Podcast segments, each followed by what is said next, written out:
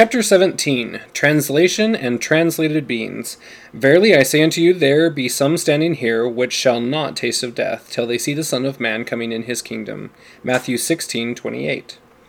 There is no such thing as a basic training manual entitled How to Become a Translated Being. Tutelage and personal mentoring is the traditional order and methodology of teaching the higher ways to the elect as they progress through the process of becoming translated beings. They receive and hold within themselves greater portions of the light of Christ and through their crown chakras, which is transmitted to them individually from the celestial realms above, as they are ready for it and as they request it with specificity. We are discovering that it is not uncommon for those in the translation process to be mentored by a married couple, a seasoned and translated husband and wife team that appears to and assists designated individuals as they attain a certain level in their personal ascension process. Officially, the millennium has already begun. In the near future, as the world goes through the turbulence of what we, we call the tribulations, most of the inhabitants of the world will die. They will be taken up to heaven to thankfully be spared the agony and the horridness through which the world is about to pass. However, there are those among us who are designated, even from before their own birth, to live through the tribulations in peace and light, with the accompaniment of angels and the companionship of Christ Himself. In these glorious concepts, well, if these glorious concepts resonate with you individually, this then is your clarion call to awake, to arise, to chart a life course, and to get additional clarification from Father about how you are to prepare, and about whether or not you are to commence your translation process now. Without any doubt whatsoever, this is an exciting time for all of us to be alive, while translations are taking place now here in the fallen Telestial estate. Even now, heaven is sending down messengers who are placing their hands upon us, awakening many faithful disciples to Christ, who are becoming aware of their promises that they may be that they made before descending to earth. Translation is always more a matter of readiness than it is of worthiness. Through the grace of the Lord and his holy atonement, we are sanctified and cleansed of any and all imperfections. The full merits of the Savior's atonement can be implemented within us in mere moments. However, readiness is always the greatest factor that applies to those who are awakening to their true identities, and the call to prepare themselves for full time service of the Lord in their various end time scenarios. Readiness is becoming aware of the desire to fulfill the full measure of creation, even now while yet in the flesh. It is allowing our curiosity to spur us into a whole new lifestyle, to willingly submit ourselves to the will of the Father while setting aside what we used to think we knew. It is breaking away from the old mindset and patterns of the fallen world where so much focus and personal energy is given to careers, money, materialism, mortgages, and retirement accounts, and shifting into a whole new paradigm. Christ's power and grace, wherein His Spirit is with us at all times, can then guide, comfort, strengthen us personally. The faith of our past is absolutely no longer enough to carry us through what is now about to unfold. Readiness means doing whatever it takes to step up to the plate, take Christ by the hand, and in all confidence begin a whole new life with an entirely new focus and a body that will morph through an amazing transformation. The reality of the arrangements, no, agreements, covenants, and foreordinations that many faithful spirits enter into prior to their birth involves personal translation, which is the process in which our bodies and spirits will be made perfect and become one with Him. There is one profound piece of knowledge that is coming to the forefront. Many of us have end time missions to fulfill for the Messiah himself, and we cannot complete some of these special and specific missions for him without becoming translated beings ourselves. Translation in our current world is the transformation from a telestial body into a terrestrial body that is completely filled with glorious light. Our bodies never undergo death, as is as it is now known to us, the spirit leaving the body and the body being laid into the ground until resurrection. Translation is passage from the corruptible state, then entering into the state of eternalness, like Adam and Eve in the Garden of Eden, even while remaining undetected by others here in the telestial world. At a certain point in the process of being changed, translated beings have no need to eat or sleep as they did previously. They do have the ability to eat and sleep if it serves their purposes, as they go about performing the works of God on the earth in disguise, as it were, unknown to the mortals around us. Translated beings are exempt from the normal physics, physical pains of mortality, only experiencing empathetic sorrows and pains for the sins of the world around them, and as they perform Christ's errands. Now, during the translation process, one's spiritual progression is almost always ahead of it, the physical progression.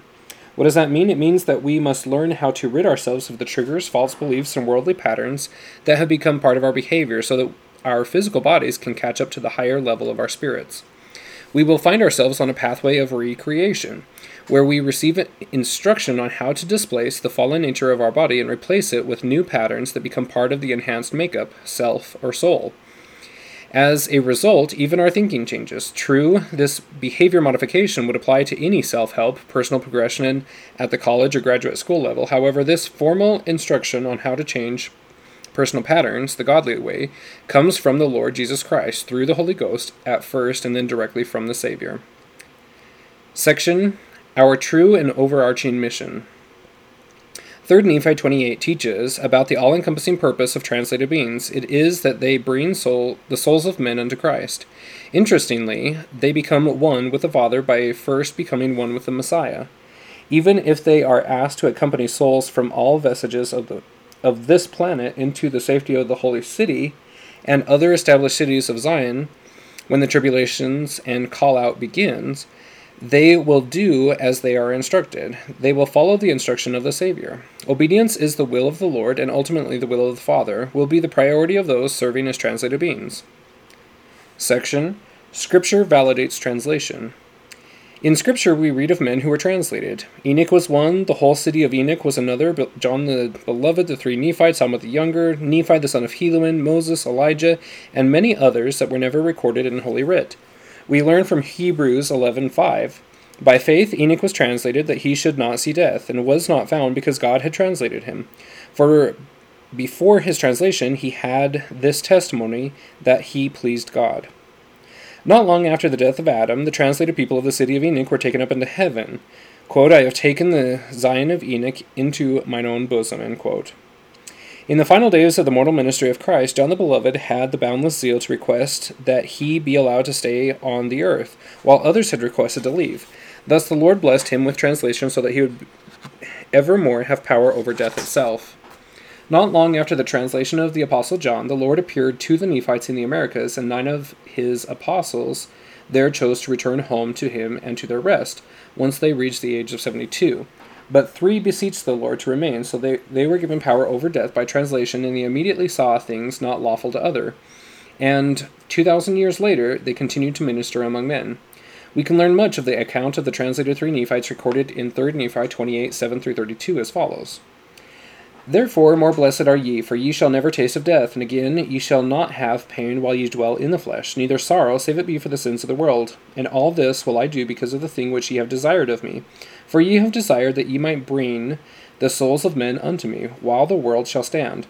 And for this cause ye shall have the fullness of joy, and ye shall sit down in the kingdom of my Father. Yea, your joy shall be full, even as the Father hath given me fullness of joy, and even and ye shall be even as I am, and I am even as the Father, and the Father and I are one.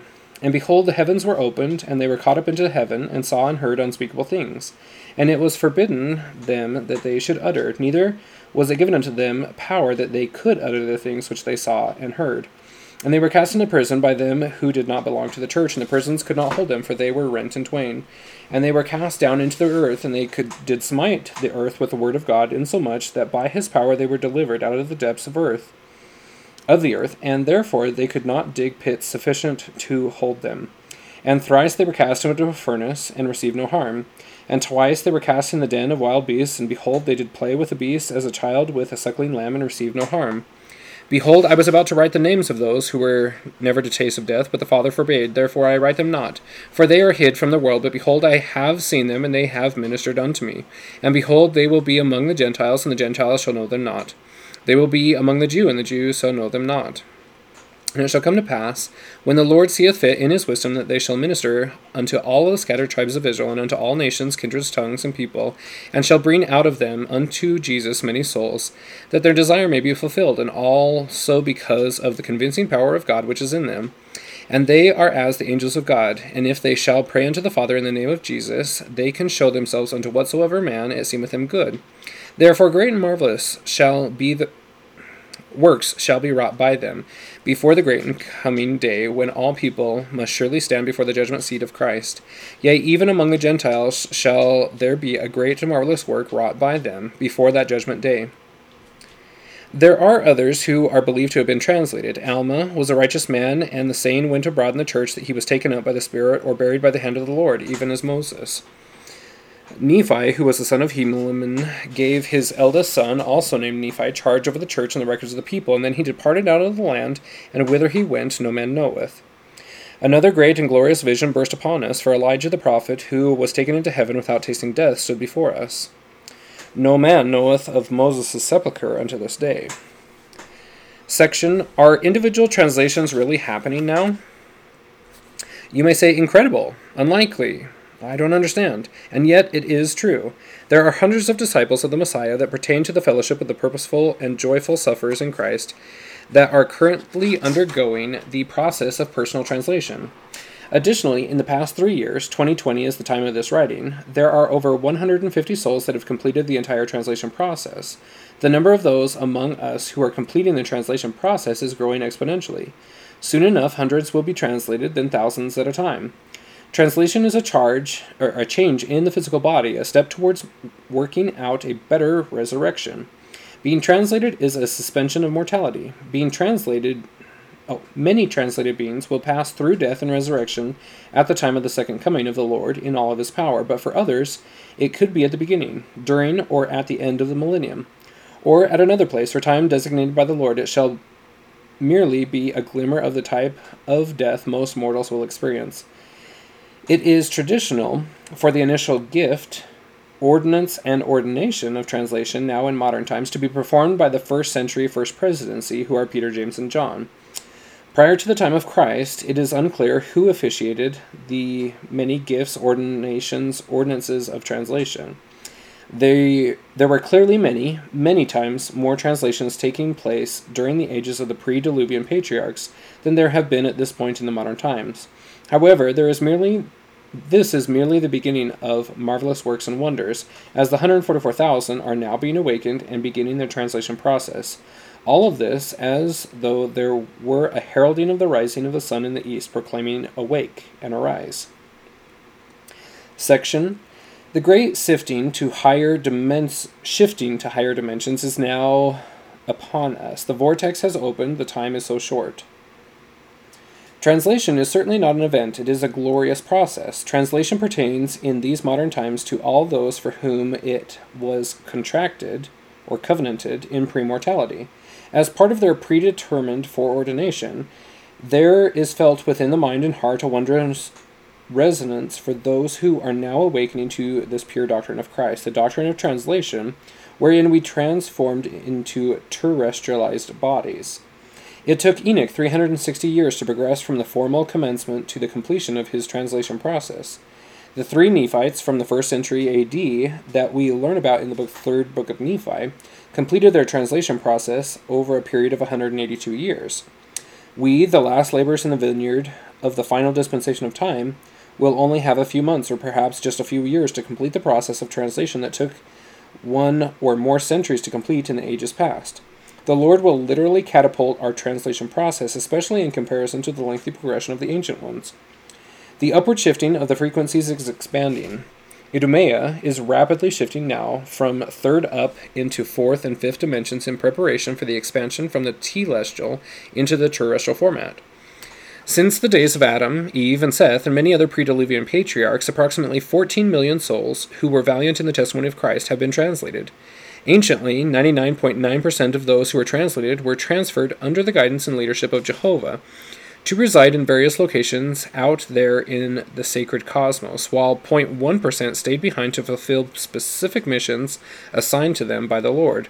Currently, in 2020, 47% of those who are completing their translation process are being assigned to remain behind, to stay here and labor amongst the ascending ones, while 53% are assigned to join various communities in the sacred cosmos. As the universally chias, chiasmatic shift continues over the next few years, 99% of those who are completing the translation process will be called by Yeshua to remain behind here on earth, while 1% are transferred up into the advanced colonies of the terrestrialized beings. There are approximately 40 colonies of translated beings that originated from this planet that the Lord has placed in spe- specific locations, most of which are much closer to the Kolob cluster of 13 planets than the current orbit of this Earth. In their current placements, about a third of the distance out from the core, these colonies of souls that pertain to this planet and our systems have access to much greater degrees of higher frequencies and celestial light, Shenecha.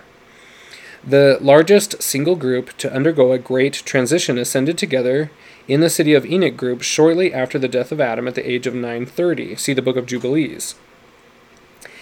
In this particular space of time, time being a non construct, the Lord has combined the two of the largest clusters, entire cities, including the very ground that they were built upon, that were removed from this earth into one single orb in the cosmos the city of Enoch and the city of the great high priest Melchizedek, the city of Salem. Now, provisionally constitute a small planet with about 4.5 million inhabitants. Approximately 75% of this terrestrial citizenry we call Enochonians, and about 25% of these translated beings came from the valley of Kidron just outside the existing ancient city of Jerusalem. The Kidron Valley is the valley originating slightly northeast of the old city of Jerusalem, which separates the Temple Mount from the Mount of Olives. The very word Jerusalem, or the Hebrew Yerushalim, does not just mean city of peace, it also means a place to which the city of the high priest of righteousness is to return. Melchizedek was the great high priest, uh, the greatest king and high priest of his era.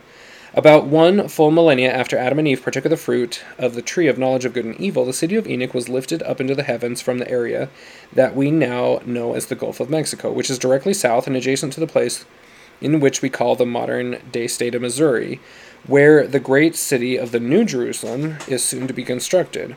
In the very near future, both of these great cities will re- be returned back to the very locations from which they were lifted up. What marvelous times we live in! Entire books are coming forth now about the very uplifting and exciting subject.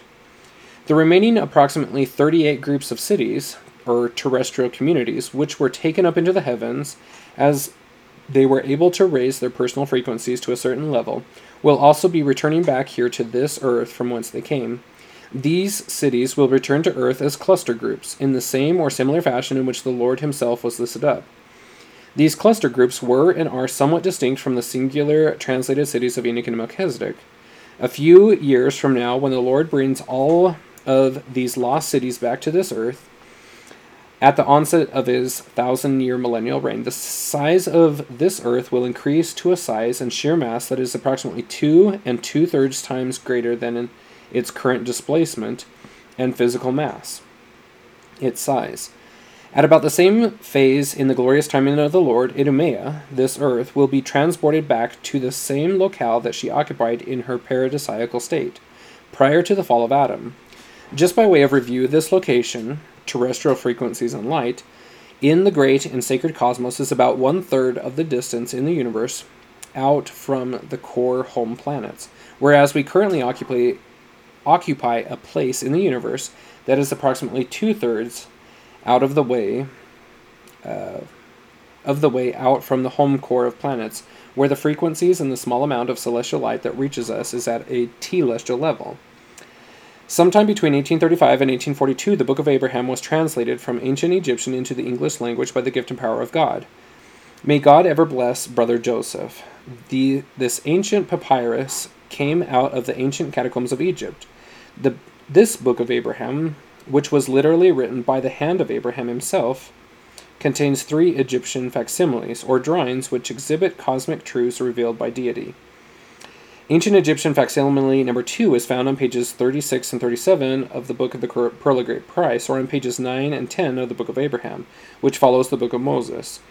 Only a small portion of facsimile 2 was ever permitted to be translated into English because most of the material here was much too sacred to be revealed out into the fallen telestial world. However, that meager portion of light and truth that has permitted to be brought out into the world provides us with a simply amazing insight into the intricacies of Kolob and the intrigue of the core home planets in our universe.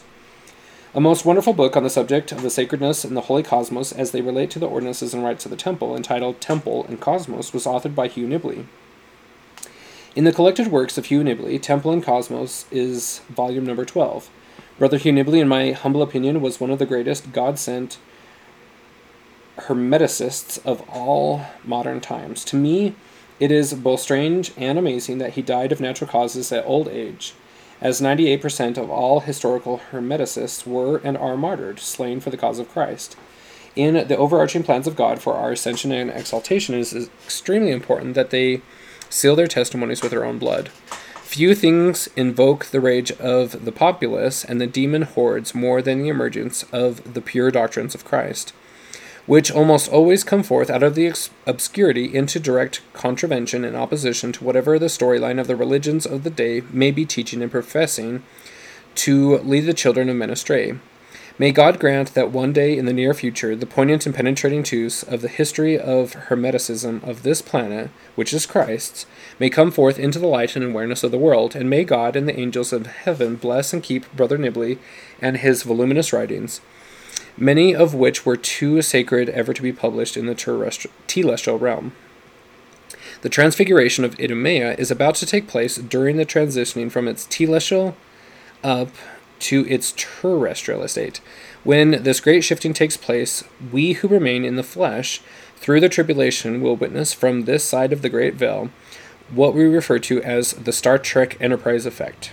This may sound rather goofy, but please l- look at it from a look at it from a non-fiction Trekkie sci-fi perspective. In a coming day, the prophesies prophecies that the stars will fall from the heavens uh, will surely come to pass. Those are found Mark 13, 25, Revelation 6, 13, Matthew 24 29, Doctrine and Covenants 29, 4.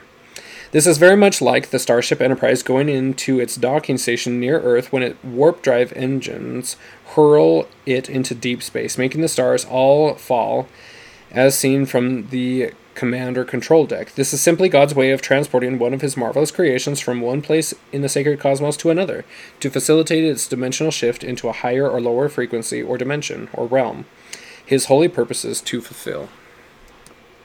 Section now, in our day, the realms are coming together to meet in the middle.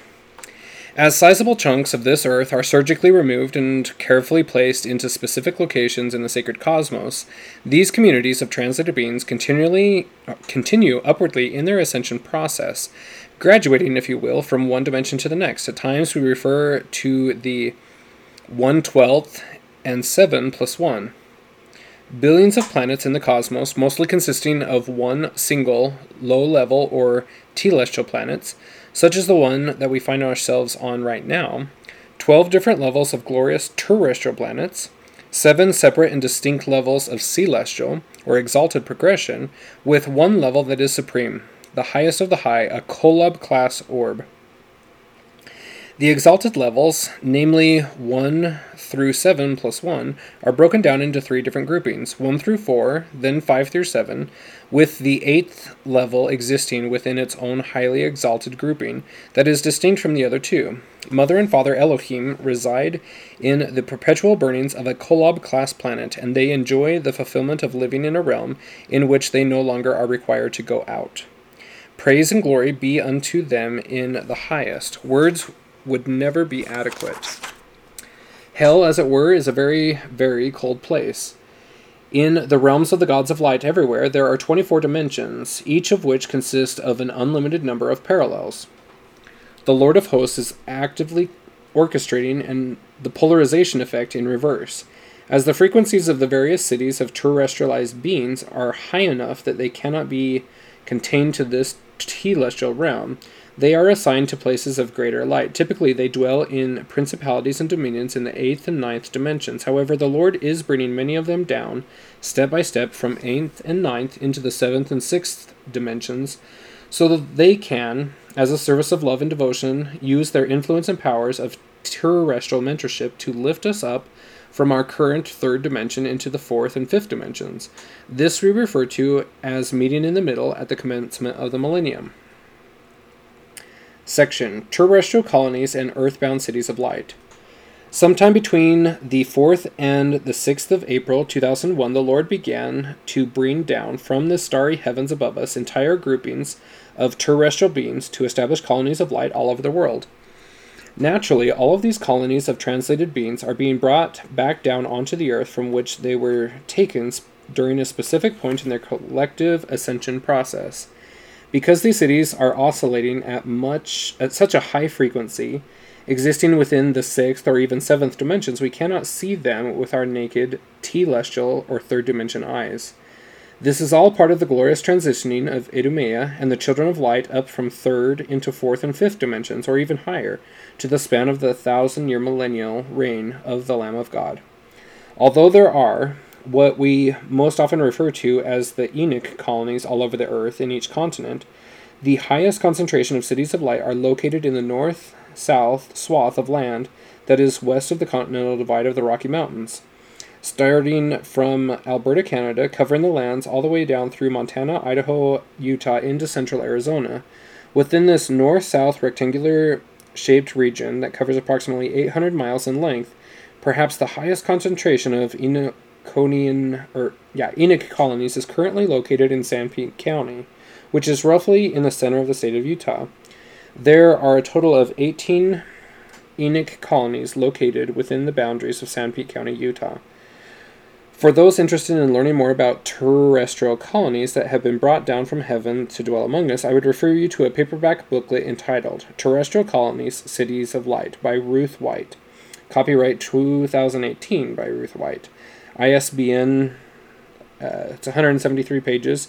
This book covers a variety a wide variety of topics such as Enoch Colony Organization, Finances, Service, and Education, Divine Protection for Places of Gathering in the Last Days, the Global Rescue Efforts of Translated Beings, Terrestrial Medicine and Healing, and Terrestrial Travel, to name a few of the subjects. Enjoy.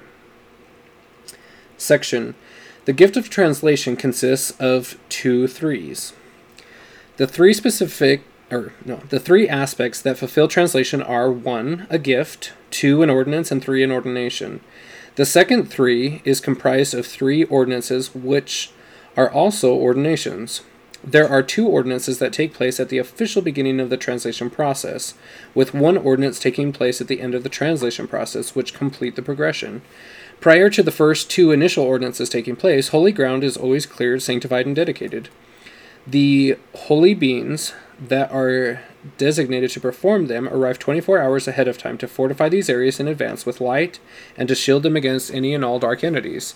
These areas are then patrolled by members of the army of Helaman and other sentinels assigned to protect them.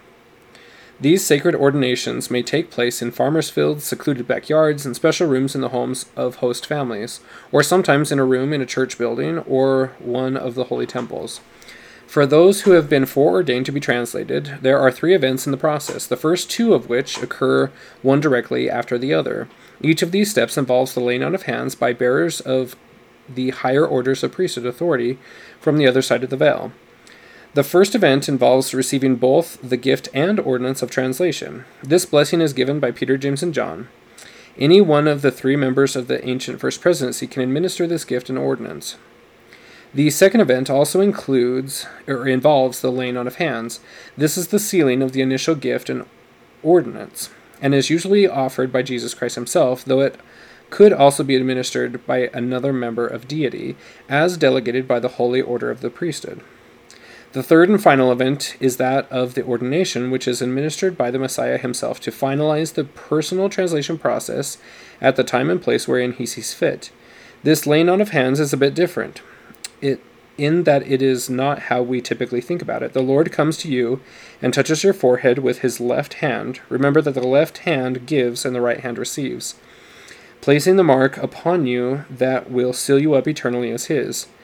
It is this mark that will designate you as a member of the 144,000. Your body is then changed into its perfect form, wherein your life is sustained only by the light of Christ.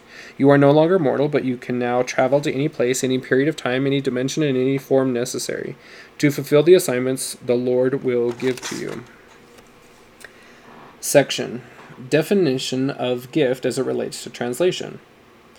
When an individual son or daughter of father and mother in heaven are appropriately ready and prepared, a gift is presented to him or her directly from the Father, as administered by Jesus Christ or as delegated through the Holy Ghost. An example of the bestowal of the heavenly gift is the confirmation, which takes place directly after a baptism of water, wherein the recipient of the gift hears the bearer of the holy priesthood state, And I say unto you, receive the Holy Ghost. This is a gift. In the Doctrine and Covenants 46 46, 8 through 9, the Lord sets forth, Wherefore, beware lest ye are deceived, and that ye may not be deceived. Seek ye earnestly the best gifts, always remembering for what they are given. For verily I say unto you, they are given for the benefit of those who love me and keep all my commandments, and him that seeketh so to do, that all may be benefited that seek or ask of me, that ask and not for a sign, that they may consume it upon their lusts. Likewise, additional gifts of the Spirit are granted to those in the ascension process as they request them one by one. There are at least three places in canonized scripture where some of the gifts of the Spirit are listed in three group settings 1 Corinthians 12, 4 through 12, Moroni 10, 8 through 18, and Doctrine and Covenants 46, 8 through 6, 8 through 26. The number and nature of the various gifts from God are too many to list here, and for every gift that is outlined for us in 1 Corinthians, the 10th chapter of Moroni and 46th section of D&C, there are at least another dozen spiritual gifts that remain unlisted in Holy Canon. For our purposes, let us remember that the initial ordinances and ordinations that give commencement to the translation process are a direct gift from God, and are referred to as such even in the translation ordinance and ordination. Section Definition of ordinance as it relates to translation. Simply put, an ordinance is, an, is any act that involves a flow of power from God to man. Repentance, or taking upon oneself the various aspects of the holy atoning sacrifice, is an example of an inward ordinance. Baptism by immersion for the remission of one's sins, for example, is an outward ordinance. The term ordinance is typically used to refer to a sacred ceremony or sacred rite and event. In some instances, an ordinance is either the initializing of a spiritual act or it is the finalization of a sacred covenant process. For some Christian denominations, the word sacrament is generally synonymous with ordinance. In all cases, ordinances are utilized by a deity for furthering the progression, as ordinances are designated to facilitate the groups which bring mankind closer to having everything that God has and become everything that God is. Holy ordinances are vital in the process of deifying our DNA in the personal ascension transitioning process. Section Definition of Ordination as it relates to translation. Ordinations are always administered by the laying on of hands upon the recipient's head. Holy ordinations are administered unto men by and through the keys of the holy priesthood via delegation from the divine source. One example of an ordination is the conferral of the holy priesthood by the laying on of hands for the recipient to receive a specific office within the orders of the holy priesthood, which is after the order of the Son of God. When a holy ordination is performed, traditionally, by what authority it is being performed is established at the beginning, i.e., Aaronic priesthood, Melchizedek priesthood, patriarchal priesthood, or apostolic priesthood.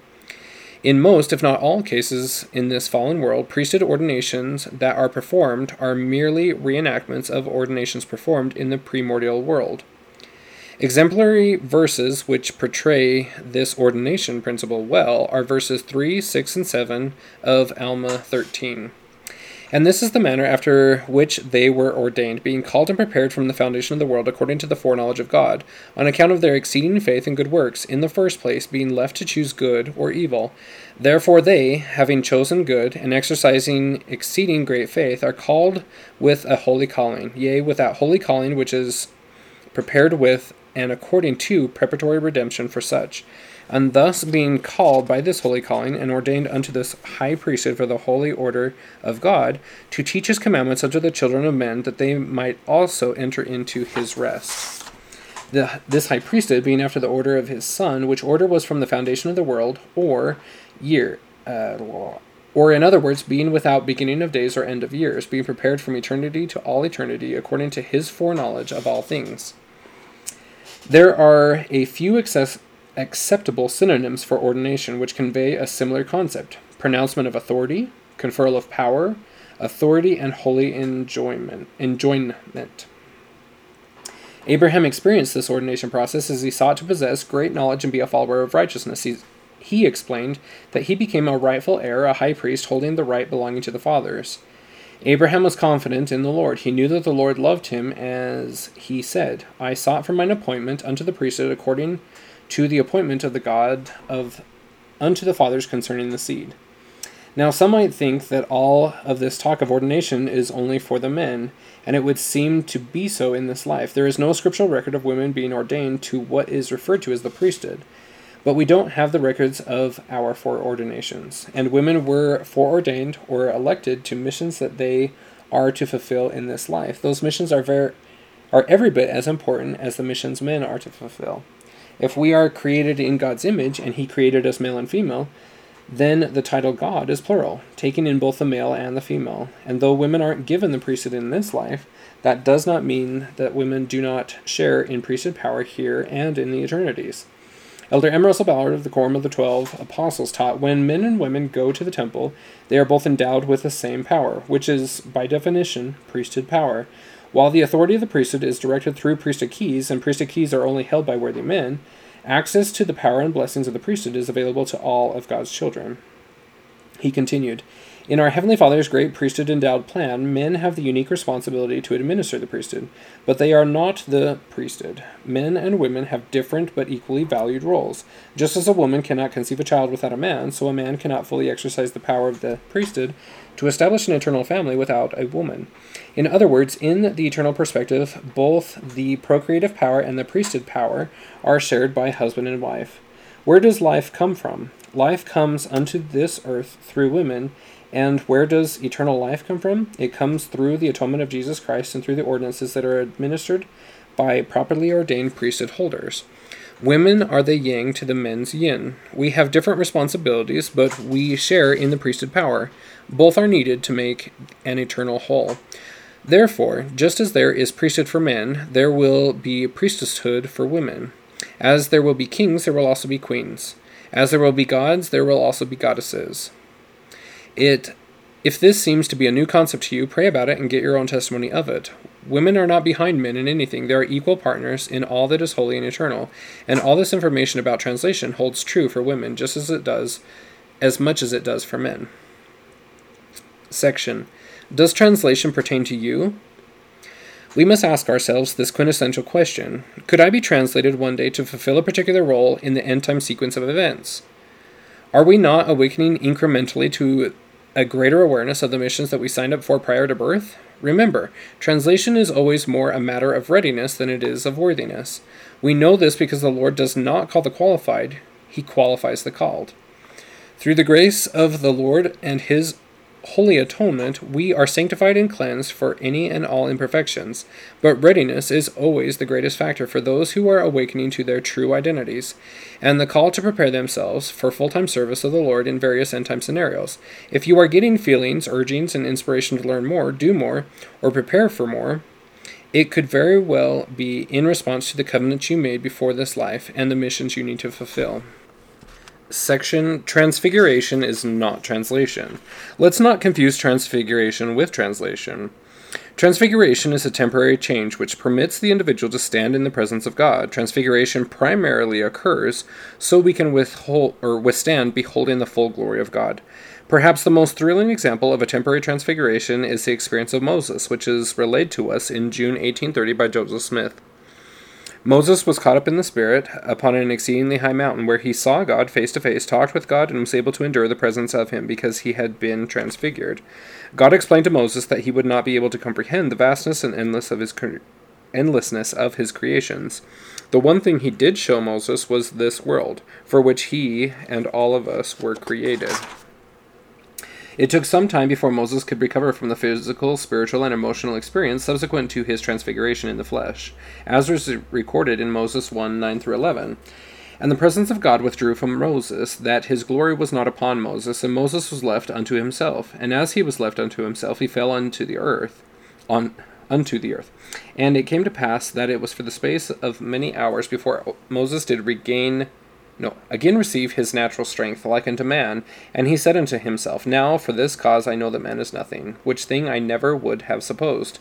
But now mine eyes have beheld God, but not my natural, but my spiritual eyes. For my natural eyes could have beheld, for I um, should have withered and died in his presence. But his glory was upon me, and I beheld his face, for I was transfigured before him.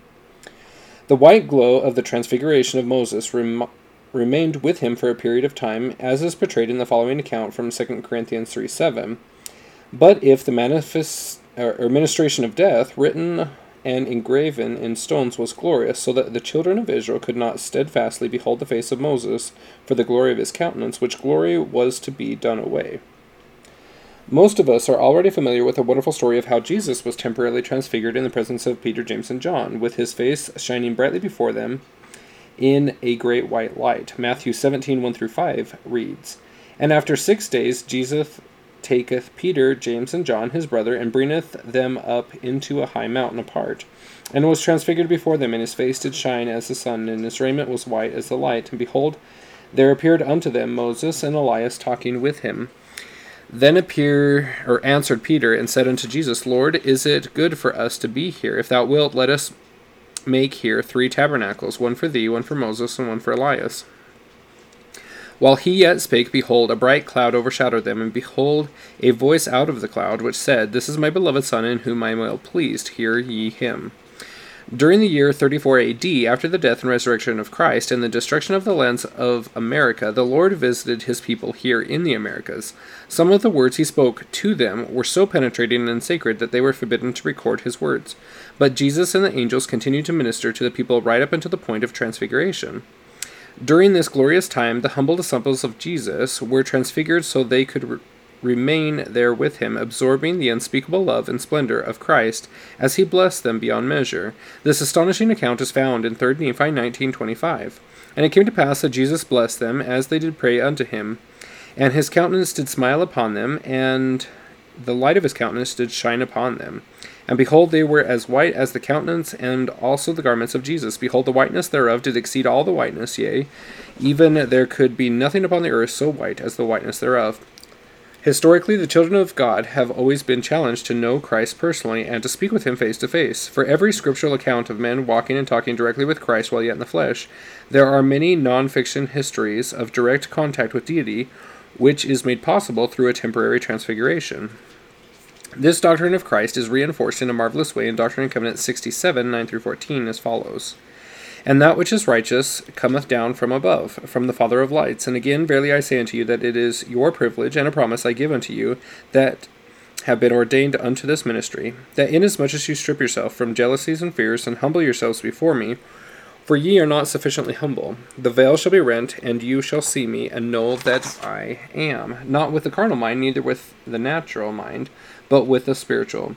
For no man for no man has seen God at any time in the flesh except quickened by the Spirit of God. Neither can any natural man abide the presence of God, neither after the carnal mind. Ye are not able to abide the presence of God now, neither the ministering of angels, wherefore continue in patience until ye are perfected. Let not your minds turn back, and when ye are worthy, in mine own due time ye shall see and know that which was conferred upon you by the hands of my servant Joseph Smith, Jr. Amen. The devil, in his crafty and deceitful ways, would have the children of men foster the belief that they cannot see God and walk and talk with him while yet in the flesh. The falsehood is perpetuated to neutralize the followers of Christ and to impede their progression from one level of enlightenment to another. The truest doctrine of the gospel of Jesus Christ is that we, his children, are to come unto him both figuratively and literally. Prior to, during, and subsequent to the completion of the translation process, we will commune with the Lord while yet in the flesh. This is part of his plan for our personal ascension. We must come into his presence and become one with him in preparation for being introduced into the presence of the Father by him, to then become one with them. Thus, transfiguration and translation are both portions of the sacred template of personal ascension. Section Be not forgetful to entertain strangers. Be assured that among humble and guideless disciples, guileless disciples of Christ today, there are translated beings who are modern folks, like those of the days of old, and some of them are from the actual days of old. In the Epistle of Paul, we read, Be not forgetful to entertain strangers, for thereby some have entertained angels unawares. Paul knew exactly of which he spoke, as he had personally been ministered to by angels. Would we know if a translated being was sitting next to us in Sunday school or visiting us in our homes? How are we to know the purpose for their visit, as they don't take time to visit us without a purpose? They won't reveal themselves unto us unless they are guided by the Spirit to do so. But if we are in tune with the Spirit and know what to look for, we can decipher when we are in their presence. So, what must we look for? Well, it is simple. It is impossible for a translated being to hide the perfect love of Christ that lights up their eyes. If we are discerning and ask, of course, they will shake our hand firmly, smile, and give us a newer, more familiar name, as translated beings must introduce themselves to us, for it is contrary to the laws of heaven to deceive us. Section Who Goes Where in the Premillennial Vortex? There are basically three options for each of us as we face leaving this earth. We can continue to live through the tribulation of mortal flesh with utter confidence that in the name, no, in the time of the Lord, we will be caught up and resurrected in the twinkling of an eye. We can lay our bodies down and die as to the flesh. This mortal death is merely a separation of the body from the spirit, wherein the body is left behind and the spirit conveyed to spirit prison, a temporary holding area with certain restrictions until the time of resurrection. Or for the more righteous among us, among upon the physical death, the spirit is conducted upward toward the light into spirit paradise, which is also a temporary holding area, but with greater light and freedoms and very few imposed restrictions until the time of resurrection. If, however, we are translated into a higher physical dimension right while we are sojourning in the flesh of the telestial realm, so that we will obtain the capacity to perform specific premillennial errands for Christ in preparation for his coming, we can obtain the opportunity to work out for ourselves, through the grace of Jesus Christ, an even better resurrection at the later appointed time. Those evil ones who rebelliously and defiantly deny the Christ and put the Holy Savior and Redeemer to an open, shameful crucifixion over and over again are relegated to a distant, very cold place where no rays of light can reach them. They are left in isolation with only the power given to them to think and rethink the misery of their options in endless torment. Section He that endures shall overcome all. There are those among us now that will live in the til- telestial flesh right up into and through the great tribulations. They will live into the early days of the millennium in their telestial bodies, only to be resurrected in the twinkling of an eye when they reach the age of a tree, which is approximately a hundred years. Doctrine and Covenant 63, quite a few different verses, portray this in great detail. Nevertheless, he that endureth in faith and doeth my will, the same shall overcome, and shall receive an inheritance upon the earth when the day of transfiguration shall come when the earth shall be transfigured, even according to the pattern which was shown unto mine apostles upon the mount, of which account the fullness ye have not yet received, but unto him that keepeth my commandments I give the mysteries of the kingdom, and the same be in him a well of living water, springing up unto everlasting life. He that is faithful and endureth shall overcome the world. He that sendeth up treasures unto the land of Zion shall receive an inheritance in this world, and his works shall follow him, and also a reward in the world to come. Yea, and blessed are the dead that die in the Lord from henceforth. When the Lord shall come, the old things pass away, and all things become new. They shall rise from the dead, and shall not die after, and shall receive an inheritance before the Lord in that holy city. And he that liveth when the Lord shall come, and hath kept the faith, blessed is he, nevertheless, it is appointed unto him to die at the age of a man. Wherefore children shall grow up until they become old, old shall old men shall die, and they shall not sleep in the dust, but they shall be changed in the twinkling of an eye. Wherefore for this cause preach the apostles unto the world uh, the resurrection of the dead. These things are the things that ye must look for. And speaking after the manner of the Lord, they are now nigh at hand, and in a time to come, even the day of the coming of the Son of Man. And until that hour there will be foolish virgins among the wise, and that hour cometh, an entire separation of the righteous and the wicked, and in that day will I send mine angels to pluck out the wicked and cast them into an unquenchable fire. For this is a day of warning, and not a day of many words, for I, the Lord, am not to be mocked in the last days. Behold, I am from above, and my power lieth beneath. I am over all and in all and through all, and search all things, and the day cometh that all things shall be subject unto me. Behold, I am Alpha and Omega, even Jesus Christ. These things remain to overcome through patience, that such may receive a more exceeding and eternal weight of glory, otherwise a greater condemnation. Amen. Section The Lord's work continues into the seventh seal. Those who die the death as the ways of this fallen world continue to live their lives either in spirit prison or spirit paradise, both of which encompass this planet. Those who have kept the faith to a greater degree are busily working from the other side of the veil in paradise to continue the good works of the gospel of Jesus Christ. Moreover, Many of the righteous souls work under keys of the priesthood authority to bless and influence the lives of their friends, their neighbors, and especially their posterity who have remained behind, still living in the flesh, blinded to the other dimensions that exist here. In many cases, they assist us in our specific missions, which we have agreed to complete in these latter days, prior to the Lord's coming. Then there are those who live well enough into mortality to honor their gifts of agency and live up to their primordial foreordinations to become translated beings while yet in the flesh.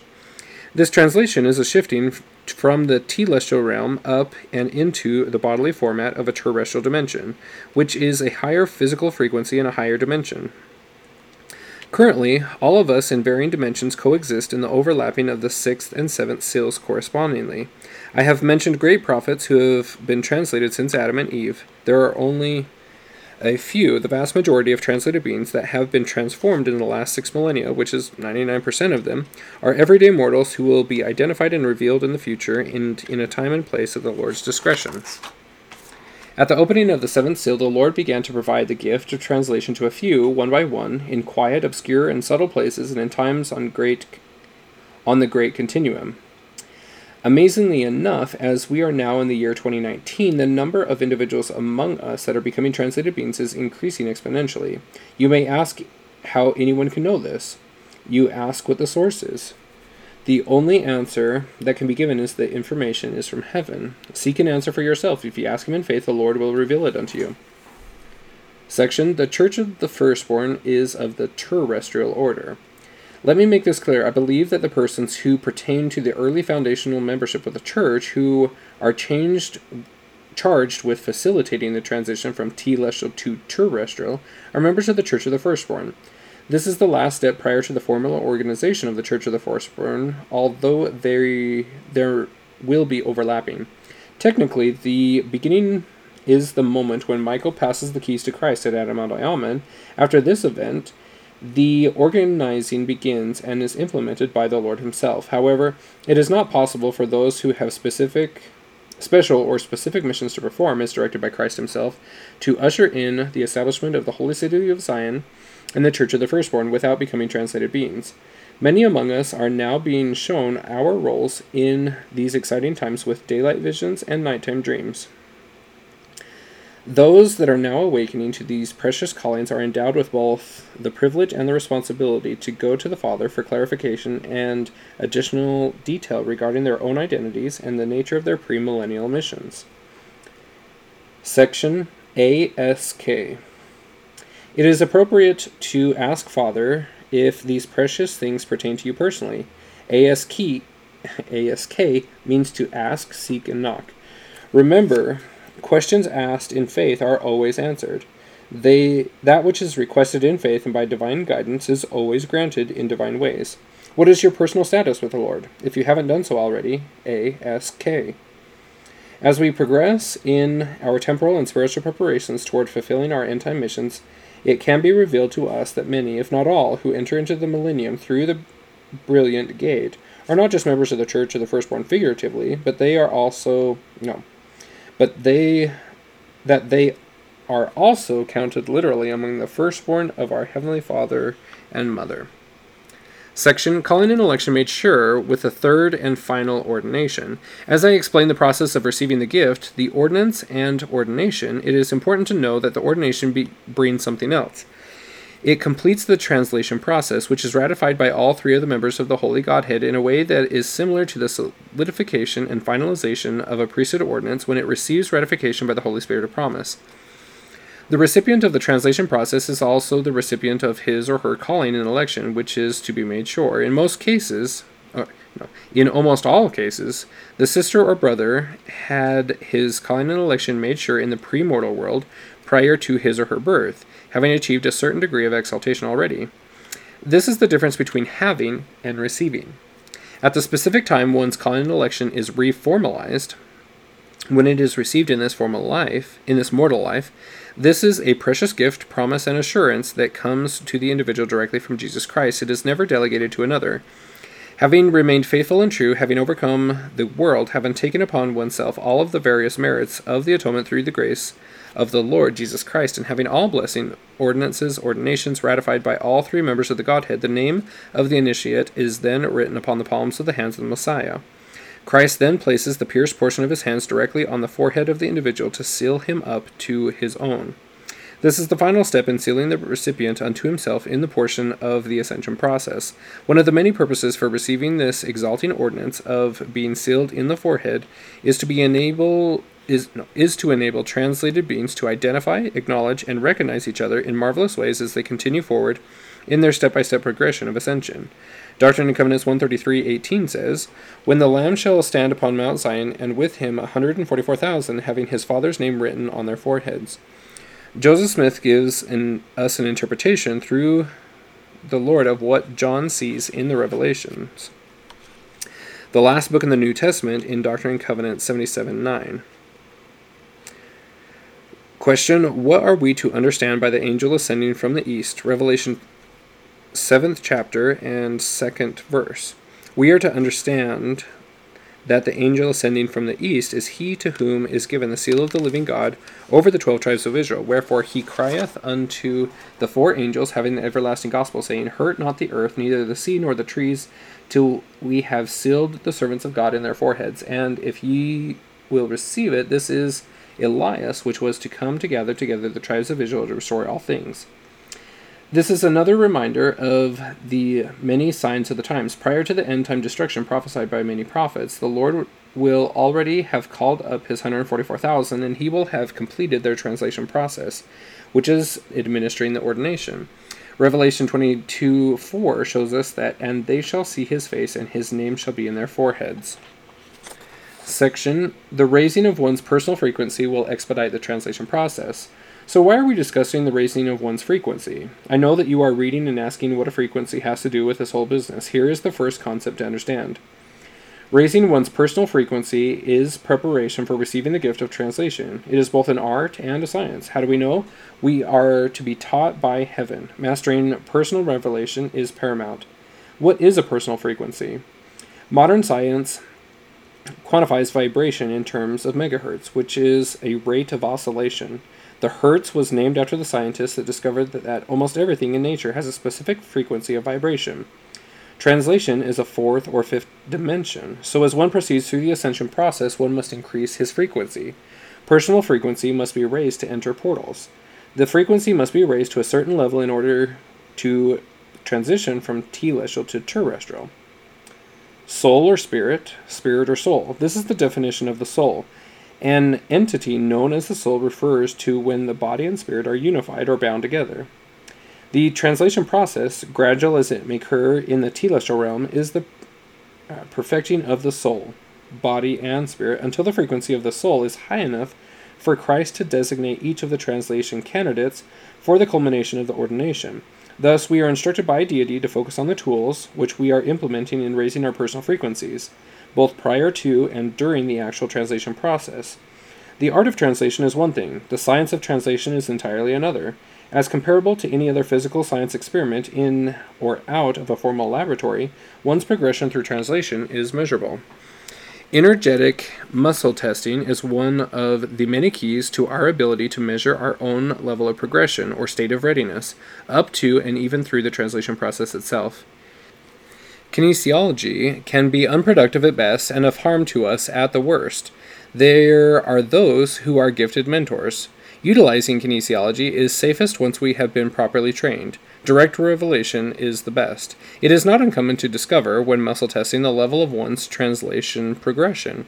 To discover that our level of spiritual progression is more advanced than our state of temporal progression. We know more spiritually than our body has learned how to master itself. Not to worry, this is normal. In most cases, for simplicity's sake, translation preparation is measured in megahertz in only two categories, or spirit, spiritual levels and physical levels. The standard for measurement is comprised of a scale of 100 points. However, with the investment of a little bit more personal time and energy, there are actually seven items that can be developed on the translation personal progression chart, which are measurable as follows spiritual, 1 through 100, mental, physical, emotional, intergenerational, energetic, and environmental. You are encouraged to check your own personal level of progression energetically, or have someone else who has developed the skill of muscle testing check you on a regular basis so that you can be aware of your level of readiness at any given point in the translation process. There are at least four or more methodologies that are utilized in the world of energetic muscle testing. Let us not forget that our personal readiness for translation is always, not sometimes, more important than our personal level of worthiness. May God bless your sincere efforts to research and discover His will for you. Section Elevate yourself by and through the grace of Christ. Make a plan and take action. Draw close to your Redeemer. Purify your mind and body so His Spirit can dwell within you. What follows is a list of suggestions for increasing your personal frequency. Consecrate yourself and offer daily a full tithing of time and energies. In our modern world of intensity and business, we simply do not have time, and we must make time for Him and time for ourselves each and every day without fail. Here's the math. We have 24 hours times 60 minutes, which is 100 or 1440 minutes a day. A full tithe is 10%, which is 144 minutes, or 2 hours and 24 minutes. This precious time is a period of devotion, which is dedicated and performed as the Spirit directs in doing quality meditations, sincere prayers, searching and researching specific topics in the Holy Scriptures, and receiving and documenting personal revelations. Within the early stages of our preparations, we can hold a 40 day fast, which should be planned out in advance. The Savior's life is our finest example, and he is our best exemplar. He did a marvelous 40 day fast, and so can we. The 40 day fast is to be a turning point in our life, never to be forgotten. Consuming the proper electrolytes and base nutrients each day will provide us with the energy we need, even as manna from above, to sustain us for the duration of the 40 day self consecration. Remember that between point A and point B is a pathway that can be accomplished when a plan is set forth by divine direction and confirmed by the Spirit. Learning, practicing, and perfecting the art of recording our daily conversations with God stands out significantly as we learn to come to the Lord. The veil is the thinnest at 3 a.m. Both the questions and the answers that we receive from deity are to be written down in an organized fashion so that they can be classified and referred back to and reviewed as needed. Oh, that each of our homes had within it a designed, cleansed, and dedicated temple room, but if not, at least a special chair where you go, which can be converted into the most sacred place in our most frequented sacred space. Is not the Holy of Holies the most sacred room within the temple of God? Of course it is. And our homes, and the private little space where we converse from with God daily, to be made equal to, or even greater than the sacredness of the Holy of Holies? Absolutely. Let us remember what begins with our recorded daily conversations with Christ in time leads to be encircled about in the arms of his love. The reception of all of the highest pre-designated blessings from him while yet in the flesh, consuming or communing with the Messiah face to face in the completion of the process of the translation process. To even utter what transpires at these elevated levels of our personal ascension processes is something that should be revealed only with great discretion as they are extremely sacred, tearfully and filled with genuine gratitude. We are brought to acknowledge before God that adequate words do not exist to express such reverent feelings. Devoted and consecrated periods of time set aside for meditations is vital. In some cultures, meditation is not taught as matter of tradition. It is a skill which is acquired, and the skills of proper meditation are improved and perfected by practice. There are some instructors and excellent books that address the subject well, but the finest guidance comes by way of personal revelation. There is a great power in devoted meditation. One day a week will be devoted to consecrated fasting. Each fast is to be exercised in all holiness with specific purposes for each, that are placed at the feet of the Lord prior to and are consecrated at the conclusion. This should be a habitual method of growth and personal preparation until the person going through the translation process is instructed by the Lord Himself on how to augment his or her methods of worshiping and improve the raising of their frequency. We must acquire new eating habits for consuming nutrients to give us energy. As we gradually shift from telestial to terrestrial, we learn to receive needful energy from the light of Christ and from the sun, or in other words, energy from the sun and the sun, as well as from other sources in the earth and universe as indicated by the angels of heaven. In Doctrine and Covenants, section 89, read and study the Word of Wisdom. It is a primer for beginners to learn rudimentary basics. Eating processed sugars of any kind brings incremental disconnections from the Spirit of God. We must cease to consume meat altogether. Meat was provided to use for times of winter or famine, but these days, with food being readily available to us, the killing of animals for food is no longer a requirement to meet our body's nutritional needs. In terms of frequency, eating things that are dead are difficult to digest and they can lower our frequency, whereas Eating living foods, such as fruits and vegetables, can purify us and raise our frequency. In short, consuming death brings death. By consuming life, it increases and improves life. President Marion G. Romney said, We will see the day when we live on what we produce. We should begin to the process of doing this now to purify our bodies. This is not intended to be an easy transition. The proverbial recipe on the box reads, Cannot be done alone, miracles required. Every type of nutrient, and even the proteins that we require, will come from plants that God provides to us in His wisdom, right up until the day that our translation process is completed, which brings a total end of our need to eat anything at all, any time at all. There is so much that is yet to be revealed on this subject. We are to press forward in faith as we receive marvelous responses to our faithful inquiries. Surely, this is one of the mysteries of godliness that we are very much intended to understand and receive it in glorious fullness. The pH level of both liquids and foods that we consume makes a huge difference in our well being. Drinking of the living water cannot be overemphasized. Blessing the water prior to drinking it will not only purify the water, it will convert the water into living water. Drinking and or eating items with high levels of acidity erodes one's health and distances us gradually from the reception of the spirit. Consuming drinks that are highly alkaline raises our frequencies and strengthen our immune systems. You can help on Oh, you can keep on hand little pH testing strips to see how balanced or imbalanced or how acidic or alkaline your drinks and food really are. This testing is revealing. Here again, there are so many scientific studies and books on the subject that finding a good one is not that difficult. Proper exercise is crucial. There is so much to say here. Can the aging process be reversed? Absolutely. Can we feel increasing energetic and healthy as we learn and implement the various methods of increasing our frequencies in preparation for the blessing of translation? Absolutely. The list goes on and on. Please forgive the limitations and inadequacies found in the abbreviated list.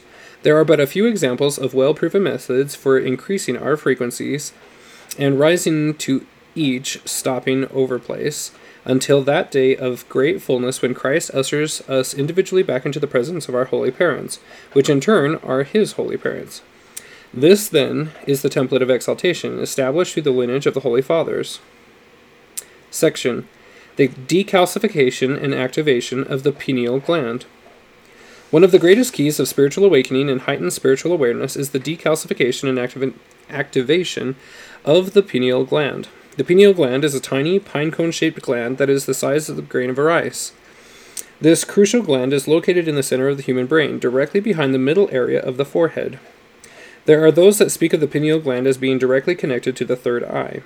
A healthy functioning pineal is essential for psychological development and various aspects of peak performance, including regenerative sleeping, decision making, and general cognitive reality perception. The Word of Wisdom is a modern day health code that was revealed in a specialized revelation from God to Joseph Smith the prophet at Kirtland, Ohio, February 27, 1833. Long before modern scientists were aware of the multitude of critical factors in physical health, however, even from the onset, the Lord clarified for the people that obedience to this word of wisdom was to bring forth both temporal and spiritual blessings. The word of wisdom comprises the entire section 89 of the Doctrine and Covenants, and the commentary on this revelation is expansive. For our purposes here and now, we present only the fourth out of 21 verses of D&C 89. Behold, verily, thus saith the Lord unto you, in consequence of evils and designs which do and will exist in the hearts of conspiring men in the last days, I have warned you and forewarn you by giving you this word of wisdom by revelation. As God has the past, the present, and the future before him at all times, the Lord was fully aware that in the last days, days of great opulence and scientific advancement, that conspiring businessmen would manipulate the world of medicine to maximize their profits and earnings. He knew that chemists would successfully replicate natural herbs, making them into almost identical synthetic chemicals, forming what we refer to as modern day pharmaceutical cartels that rake in billions of dollars in annual sales. The Geneva Convention was a series of international diplomatic conferences that produced a series of agreements, or particular mention, humanitarian law of armed conflicts. The agreements originated in 1864, but conventions were held in 1906 and 1929, culminating in a significant update in the 1949, after the close of World War II in 1945. There were more than 1 million fatalities in World War I from the use of toxic chemical gases. Perhaps the deadliest gas was chlorine, which was introduced in 1915. Some of these deadly World War I chemicals, such as fluoride and chlorine, are in common use in our modern society today. Why is this a concern? In a world of international social engineering and manipulation of the masses, there is more stratagems being implemented to increase the manipulability of the public than clearly meets the eye. Fluoride is in the public water supply, and various uses of chlorine are some of the most effective tools in use that serve to calcify and block the proper functioning of the pineal gland. For example, more fluoride is used in the public water system of the United States than in the entire remainder of the countries of the world combined. A massive amount of documentation is to be found on the World Wide Web that those that are interested can search under decalcification of the pineal gland and activation of the pineal gland, etc. May God bless your sincere research. This is a vital key to personal awakening and ascension.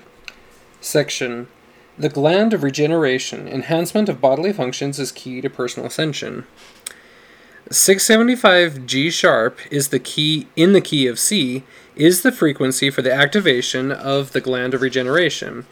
If your personal piano is properly tuned, this may very well be the single most important aspect of accelerating the physical changes related to reversing the aging process and catapulting the translation process. There are ways to reverse the aging process and become most and become almost immortal, but not yet resurrected. Ten, translation is the state between mortality and becoming a fully resurrected being. In modern times, the gland of regeneration is the size of a small marble and is located just below the kidney to on the right side toward the back. In ancient times, the gland of regeneration was the size of a tennis ball. A large, fully activated gland of regeneration was the primary, but not not the only factor in the youthful, high energy, regenerative state that was maintained by the pre Diluvian patriarchs. Adam lived to be 930 years of age. Seth lived the age of 912. The lifespan of Enos was 905. Canaan 910. Mahalalel 895. Jared, the father of Enoch, lived to be 962. Enoch died an instantaneous death as he was immediately reborn into the state of translation. But some records show him living for 365 years prior to beginning his translation process. Methuselah, the son of Enoch, lived to be 969 years of age. Lamech passed away at the age of 777. Noah lived for several hundred years after the flood and died at the age of 950. The human kidney is shaped like a kidney bean. Or should we say the kidney bean is shaped more like the human kidney? The kidneys are organs that are located in the upper abdominal area against the back. Kidneys have a crucial role in filtering, regulating, and balancing our blood as it circulates through this organ several times per day. As important as properly functioning kidneys are to our general health, there is a tiny little, relatively unknown gland in front of the right side kidney that is even more crucial to the advancement than the kidney that surrounds it. These, no, there are those who refer to this little gland as the gland of regeneration. We intend to provide additional information on this subject in a later edition. Our challenge to the reader is to explore the different ways of activating this gland so that it will rise up to its fullest capacity. In our physical transformative process, our energy level will increase dramatically. We will require less sleep and our food consumption decreases. In our fallen state, the blood turns red as it is oxygenated and is circulated by the heart. But in our terrestrialized state, it is an enriched white fluid that is circulated. The reversal of the aging process is intended to bring men back into peak performance state of approximately 28 years, and it is to bring women back to a prime state of approximately 32 years of age. In a future edition, it is our hope and our intent to introduce more information on the following subjects. The word of the tree of life, no, the world of the tree of life, activation of all 64 codons in the human physiology, the benefits of monoatomic ormus, uh, Etherium gold, advanced nutrition for ascension, altering and interpreting personal auras, H3O in the living water, advanced healing modalities such as EMDR, eye movement desensitization, uh, desensitization and reprogramming, maximization of internal conductivity, metabolic med beds, crystalline healing chambers, generational DNA modification, cerebral supplements and awakening the genius within, transitioning from carbon 12 and carbon 7 states to pure plasma, physicality and dimension shifting, implementation of breatharianism. what is that word? Breath Arianism. Breathanarianism. Sorry, that's a weird one. Another key to the terrestrialization of the body is the activation of all 64 codons in the body. This the book on the subject may or may not be written yet, but this is vital nonetheless. H3O is the physical composition of living water. This is vital. Again, the huge amount of information is about to come forth regarding the drinking of living water. I hate this word too. Utilizing ho'oponopono is the key for personal ascension. Ho'oponopono is the Hawaiian practice of reconciliation and forgiveness. The Hawaiian word to reach this state, which Len calls self identity through Ho'oponopono, including using the mantra, I love you, I'm sorry, please forgive me, thank you for. Section Key points and ideas to facilitate the full activation of the gland of regeneration. Out with the bad. Release one's own negative emotions. Release anyone's negative emotions that you're holding in. Generational clearing, reset of mental patterns that do not serve us. Clear low frequency thoughts, feelings, and behaviors clear out all low frequency spiritual baggage, detox the body, especially the colon and the liver. And in with the good. Be cautious and prayerful about what foods to eat, focusing on fresh and alkalizing foods. Be cautious and prayerful about what you drink, with the objective to drink alkaline water while avoiding acidic drinks. Breathe in deeply, well oxygenated air. Sleep soundly. Prayerfully set up exercise patterns. Foot zoning, focusing on the gland of regeneration points mastery over the thought patterns, question the thoughts and reformulate the thoughts and interpretations, vibrational frequency, create new patterns for implementing the 675 G sharp, utilizing all types of stones, including seer stones and many other special stones, as directed by the Spirit, utilizing the proper essential oils, zero point devices, deer exercise, liver dumber exercise, develop new patterns for love and gratitude, which are the highest frequencies of all. Section What seeking a better resurrection has to do with being translated. Paul talks about a better resurrection in Hebrews 11 35, 39, and 40. Women received their dead raised to life again, and others were tortured, not accepting deliverance, and they might obtain a better resurrection. And these all, having obtained a good report through faith, received not the promise, God having provided some better thing for us, that they without us should not be made perfect. Christ himself was the very first in the world to be resurrected, and unlike the resurrection of Christ, there was no such thing as a better resurrection. Seeking a better resurrection is the very essence of translation and becoming a translated being while yet in the telestial world. Joseph Smith explains Hebrews uh, 11 35, 39, and 40. Now it was evident that there was a better resurrection, or else God would not have revealed it unto Paul. Wherein then it can be said that there is a better resurrection. This distinction is made between the doctrine of the actual resurrection and translation. Translation obtains deliverance from the tortures and sufferings of the body, but their existence will prolong as to the labors and toils of ministry before they can enter into so great a rest and glory. Joseph Smith uh, examined the passage of Hebrews 11 5 through 6, where it describes that God translated Enoch by Enoch's faith, and that God had ple- or that Enoch had pleased God. Without faith, it is impossible to please God. The scripture continues, and that He is a rewarder of them that diligently seek Him. Now, the doctrine of translation is a power which belongs to this priesthood, Joseph Smith said. Many have supposed that this doctrine of translation was a doctrine whereby men were taken immediately into the presence of God and into eternal fullness, but that is a mistaken idea. Their place of habitation is that of the terrestrial order, and a place prepared for such characters he held in reserve to be ministering angels unto many planets, and who, as yet, have not entered into so great a fullness as those who are resurrected from the dead. As is confirmed from the words of Joseph and other sources, the jurisdiction of translated beings extends well beyond the borders of this earth as they exercise, with authority from Christ, keys from both within uh, of the high orders of the patriarchal priesthood. Everyone, without exception, even telestial beings and sons of perdition, obtain a resurrection. It takes place in less than one second. This is why the prophets use the term in the twinkling of an eye.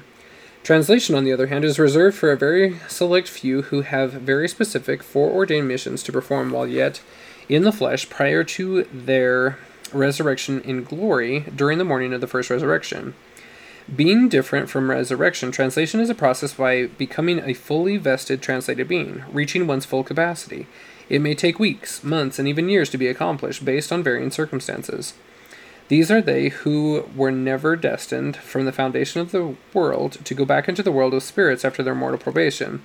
These are they for whom the only death that they had ever experienced is an instantaneous and painless one that occurs at the same moment in which they are resurrected from the translated state. Prophets of old, with the exception of those who pertain to the cities of Enoch and Melchizedek, who were translated prior to the resurrection of the Lord in the year 34 AD, were resurrected with him at the time of his resurrection on the third day. They received greater powers over the elements, which provide the translated beings with capacities to fulfill missions for the Lord, even amidst the adversities of the devils and every imaginable hellish combination the world can throw at them. There does not appear to be any foreseeable need for translation during the millennial reign of Jesus Christ, except this gift might be utilized by the Lord for training purposes for those in the ascension process. However, in our 11th hour, there is an ever increasing demand for translation and translated beings, as they have very specialized roles to play in premillennial events. Section Vanguard Groups in the 144,000. In this, the last era of translation for this earth, there are two basic groups of translated beings. This information has been revealed from heaven. The first group is called the pointmen and women. They are referred to as the tip of the spear, or vanguard groups, the first wave, or the initial gathering of the gatherers. The second group is the remaining balance of the 144,000. The point man is a military term. For example, in the Air Force, squadrons of fighter jets are trained to fly out in formation that is shaped like a V, with a point man at the very front of the V and wingmen behind the first fighter jet and to either side. In the Marines and Army, ground troops are sent out in V formations, with their courageous leader taking a position at the tip of the V, the spear, with the men he is commanding a distance behind him on either side of the point man. With all this militaristic jargon, the specialized ordinance uh, applies to women as much as it does to men, as some of the sisters among us are spiritual warriors of the highest order and have been anointed to one day become queens in the realm of the Most High, or Elohim. Each of these groups have missions during the end times and will be positioned throughout the world to do the Lord's bidding as we fight the forces of evil.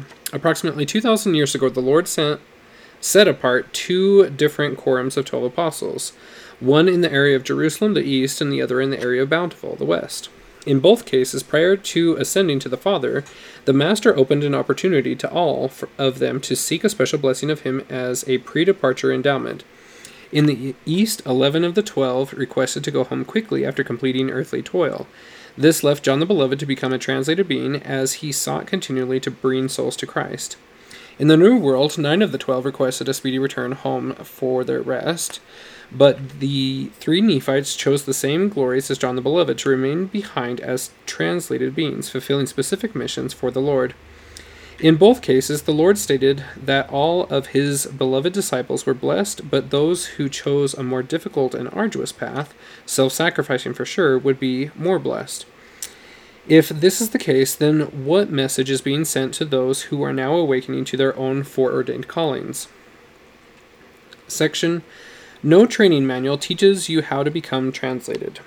I believe that a great desire to assist in the last days, a deep love for the Savior, and a strong impression that you have a mission to perform in the Lord's coming events could open a door for translation in your life. Let me be clear there is no such thing as a basic training manual entitled How to Become a Translated Being. Tutelage is the norm in teaching the higher ways of translated beings, even as they are progressing. One ongoing lesson is learning how to invite celestial light to enter the body through the crown chakra at the top of the head. In fact, there are many methods of increasing one's frequency and in time of implementing into one's life the necessary activities so one can vibrate at higher and higher megahertz.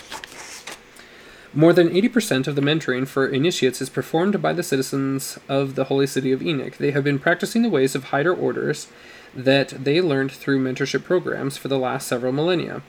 The other portion, or less than 20% of modern day translation mentorship, is provided by residents of the holy city of Melchizedek, along with translated beings mentioned in both the Bible and the Book of Mormon, such as Alma, John, Elijah, Moses, and the three Nephites. For every translated being that is mentioned in canonized scripture, there are even more who are never mentioned at all. This preserves their anonymity and hides from the spiritually unprepared world the sacred nature of what is transpiring in an ascension process. Section Translated Beings Establish Cities of Light. Imagine a small portion of Mother Earth, perhaps what we know today as the Gulf of Mexico, being transported up into the vast cosmos above us, there to be reshaped and expanded into a more spherical orb. This new, smaller planet, with its location unknown to most of us, was established by the Father under the direction of Jesus Christ to serve as a temporary home planet that exists in a higher dimension, material frequency, to house both the noble members of the cities of Enoch and Melchizedek as neighbors on the same mini planet. The city of Enoch, with 4 million people, neighbors with the city of Melchizedek, a smaller populace above Earth. From these two holy cities, the Lord directs small groups to depart from their highly evolved terrestrial planet and establish organized cities of light on Idumea, this Mother Earth, from which they have been taken off long ago to avoid drowning in the Great Flood. This separated them from the billions of demons and dark creatures, other brothers and sisters who were to inhabit this fallen telestial world. The world, uh, the Lord has carefully and intentionally placed these terrestrial communities in locations around the world. A higher concentration of them exists west of the North American Continental Divide, all the way from Alberta, Canada, down through the Rocky Mountains and into the northern portions of Arizona. Dozens of small places of refuge are being developed, harboring thousands of terrestrial beings, all of whom reside very happily, fulfilling their foreordained destiny while they are invisible to us. I ask you to use your spiritual eyes and recognize the many among us who are now awakening to their true identity, identities, diligently expanding their capacities and raising their frequencies subsequent to the reception of their initial translation blessing.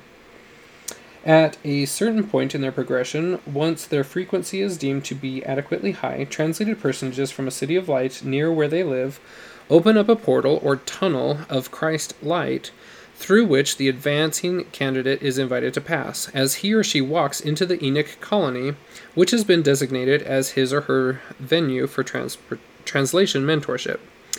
An initiate will spend three to five weeks of personalized training in higher ways at this location before new friends will return him or her through the same portal back to the very place one was standing at the time of interdimensional transport. The mentors will depart from the initiate, leaving an assurance of the next reunion, excusing themselves from him or her with a holy kiss and a godly embrace. As the penetrating light from the portal subsides, with the closing of its entrance, the initiate will look around and recognize familiar telestial surroundings. Only gratitude to our Heavenly Father and Mother for this heavenly experience will be felt, and the initiate may look down at his or her wristwatch and notice that they have been absent for three to five seconds. Hopefully, this new candidate can pick up where he or she left off in the mortal sojourn, but they will never be the same. They will carry in their hearts a newfound expansive knowledge of the universe and God's ways, and imparted to them will be a greater degree of celestial light. I would say that the embers of the flame of gratitude will not subside and will never be extinguished again. Section Spiritual warriors will learn the art of invisibility, the use of portals, and obtain mastery over time and space. The spiritual warriors of the first wave will never successfully accomplish their missions without acquiring spiritual gifts to master time, space, the elements, and to defy the armies of darkness. There will be extensive mentoring sessions presented by more advanced terrestrial beings in the arts of. And then there's like a ton, pages of bullet points. So, yeah, I'll I'll say bullet point before each one because some of them are big, some of them are small. Bullet point Interdimensional and interplanetary travels at speeds which exceed 20 times the speed of light. These are travel velocities that exceed 3,720 miles per second. This, of course, is a basic portion of the mentorship programs for newly translated beings. Bullet point Journeying to fulfill missions as assigned to each of us by the Lord in vastly extended jurisdictions within the parameters of the patriarchal priesthood, which include other solar systems, universe. Uh, universes, galaxies, foreign principalities, dominions, and realms, while simultaneously serving those of the home jurisdiction, Idumea. Bullet point providing physical, prayerful, and energetic support to the Davidic servant and the matriarch of the Church of the Firstborn as they now commence their vital leadership roles as they lead out on to the front lines of the most amazing battles ever to be fought in the history of the world. Remember them. Oh, remember them in your par- powerful prayers, my brothers and sisters. Why? Because fighting together as a team, they constitute the opposite end of the spectrum from the latter day Antichrist and the Dark Lords and the inner council that hold the world in a merciless death grip. With total solidarity, fighting under this mighty banner of the King of Kings, we shall yet prevail. Sing aloud and evermore, praise God the Almighty. Mere words will never and could never suffice. Bullet point Utilizing mastery over time, space, energy, and matter in the service of the Holy One of Israel. Bullet point Gaining unlimited access to the eighth chakra, which is the record banks of the Akashic, aka SHIC, records of God. Bullet point mastering of cognizance of past, present, and future simultaneously. Bullet point powerful telepathy in the language and symbols and intricate images of God and the Holy Fathers, the Adamic language. Bullet point mastery of the wielding of the twelve swords of God. Bullet point gaining heightened pre- perception in 360 degrees in all directions simultaneously, seeing through objects and perceiving time and space in every conceivable direction simultaneously. Bullet point mastering the use of personal portals and universal portals for many purposes and functions in Zion, including time travel and teleportation. Bullet point mastering the readings of the concentric rings of God. Bullet point placing fields of protection and great power around groups and individuals. These are fortresses of light that encompass about in every direction. To call down a column or a globe of light to come down from heaven to encircle individuals and groups as is necessary, this is a portion of the keys and powers of the ordained holist, holist, H O L E E S T. Bullet point serving special missions to heal the sick physically, emotionally, and spiritually in all parts of the world. Bullet point the receiving of the ordinance of the placement of the red robe of righteousness, along with its accompanying keys that pertain to one's calling as a Savior on Mount Zion to his or her personal family, along with whatever portion of the flock that the Lord may assign to us to be included within the boundaries or scope of our provisional jurisdiction. Bullet point using seer tones tones, maybe stones, and other spiritual tools and weapons for a wide variety of purposes as Latter day Warriors for Christ. These gifts pertain to all those who are members of the Church of the Firstborn. Bullet point calling upon entire legions of holy angels as necessary for defending the saints of God and fulfilling his purposes on earth. There is no limitation with regard to the number of angels that can be called down to fulfill specific purposes. They awaited instructions from those who hold and exercise the keys of the appropriate orders of the holy priesthoods of God. Bullet point setting at defiance the armies of nations and countless demons and demon lords. Bullet point honing and exercising the powers of cerebral simultaneous Interdimensionality. There's so many new words here. Bullet point officiating in the global gathering of the Lord's gatherers. This means in part facilitating both the awakening and the training of those who pertain to the Church of the Firstborn and the various ordinations, callings, and offices therein. Bullet point neutralizing the forces and the strategies of the many families of the dark nobilities.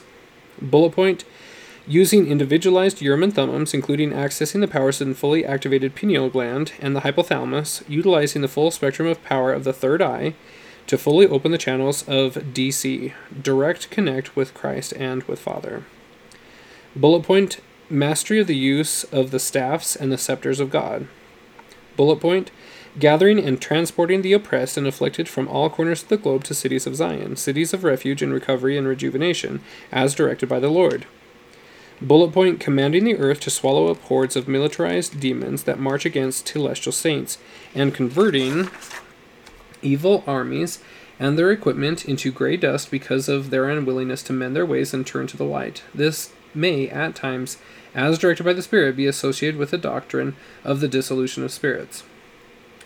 Bullet point corroboration and serving side by side during the tribulation era and on into the millennium under the direction of the Lord of hosts, which individual saints that pertain to the various groups of the seven archangel extensions on both sides of the veil, namely the correct in the correct heavenly and earthly order Michael, Gabriel, Raphael, Uriel, Sarakiel, Rachiel, and Ariel.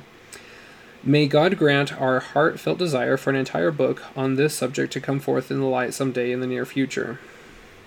Bullet point practicing for, full personal gamma downloads to cerebrally absorb, comprehend, and retrain the contents of entire books in mere seconds. Bullet point leading entire groups of lost civilizations, i.e., lost ten tribes of Israel, from their places of refuge above, on and beneath the earth to Zion or cities of light as directed by the Lord. Bullet point the calling forth, organizing, and mentorship of the 144,000 as they become fully translated beings. Bullet point ministering to the 144,000 high priests and to their spouses, which consists of an entire 288,000 individuals that comprise the combined sum of this group all of whom are fully vested, translated beings. Bullet point receiving a fullness of joy while yet in the flesh, except for compassion and empathy for the pains and sufferings of those who remain ensnared in the natural consequences and effects of the sins of this world. Bullet point application and implementation of not some, but all of the various merits of the atoning sacrifice of the Redeemer of the world. Bullet point exercising power over one's own life and death, having been authorized by the Lord to do so, as part of the keys of the priesthood granted unto translated terrestrialized beings. Bullet point performing special missions to reverse strategies of the dark agenda and further the objectives of the armies of God. Bullet point serving in multiple functions, assignments, callings, and organizations within the structure of the Millennial Church of the Firstborn. COTFB. Bullet point corroborating with and providing support to the quorum of the four and twenty elders above the veil, as well as the quorum of the four and twenty elders beneath the veil.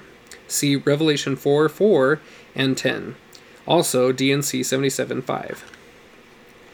Bullet point the granting and or restoration of not some, but all of the gifts of the Spirit. Only a few of the gifts of the Spirit are outlined in the 12th chapter of 1 Corinthians, the 46th section of Doctrine and Covenants, and in the 10th and final chapter of the Book of Moroni. Please make a note that this 10th chapter of Moroni is not just the last chapter of the Book of Moroni. Significantly, it is also the final chapter in the entire Book of Mormon. Bullet point. Being perpetually shielded from the fiery darts and the grasp of Lucifer, the many Satans, demons, unclean spirits, and various dark creaturelings that stealthily adhere to our adhere to our inner organs and our inner bones as if by velcro in their many shapes dark colors and forms. Bullet point exercising all of the many uses of personal portals and universal portals for interdimensional travel and the transporting gathering of souls from all over the planet to places of Zion's refuge all of these missions being conducted under the direct supervision of the Messiah the Lord of Lords Bullet point administering in the ordinance of the raising of the dead, and in part the invoking of the power of the four winds. Bullet point mastering the art of disguise, appearing to groups and individuals, uh, always appearing to them in a form that they will recognize while fulfilling assignments from the master. Bullet point preparing militarily to quash the universal rebellion of Lucifer and his minions and troops throughout strategic spiritual warfare, culminating with a total victory under Michael at the Battle of Gog and Magog at the end of the millennium. Similarly, fighting valiantly together, we the saints also prevail at the Battle of Armageddon at the beginning of the millennium. Bullet point bringing forth the holy orders of the priestesshood during the millennial reign of Christ, advancing through both the apostolic order as well as the patriarchal order of the holy priesthood of God and practicing in the keys thereof under the direction of the Lamb of God himself.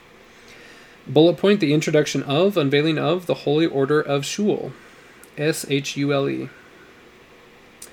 Bullet point the reestablishment on earth during the reign of the millennial Messiah of the holy orders of the divine feminine, which are equal to the holy orders of the divine masculine.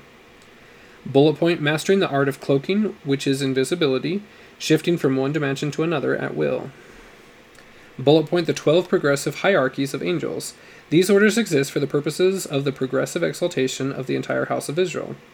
An angel is an anointed servant of God that fulfills a specific function towards helping all within the Lord's jurisdiction and dominion fill the full measure of their creation, in order thrones, archangels, seraphim, cherubim, dominions, virtues, principalities, guardians, comforters, powers, planetary animals.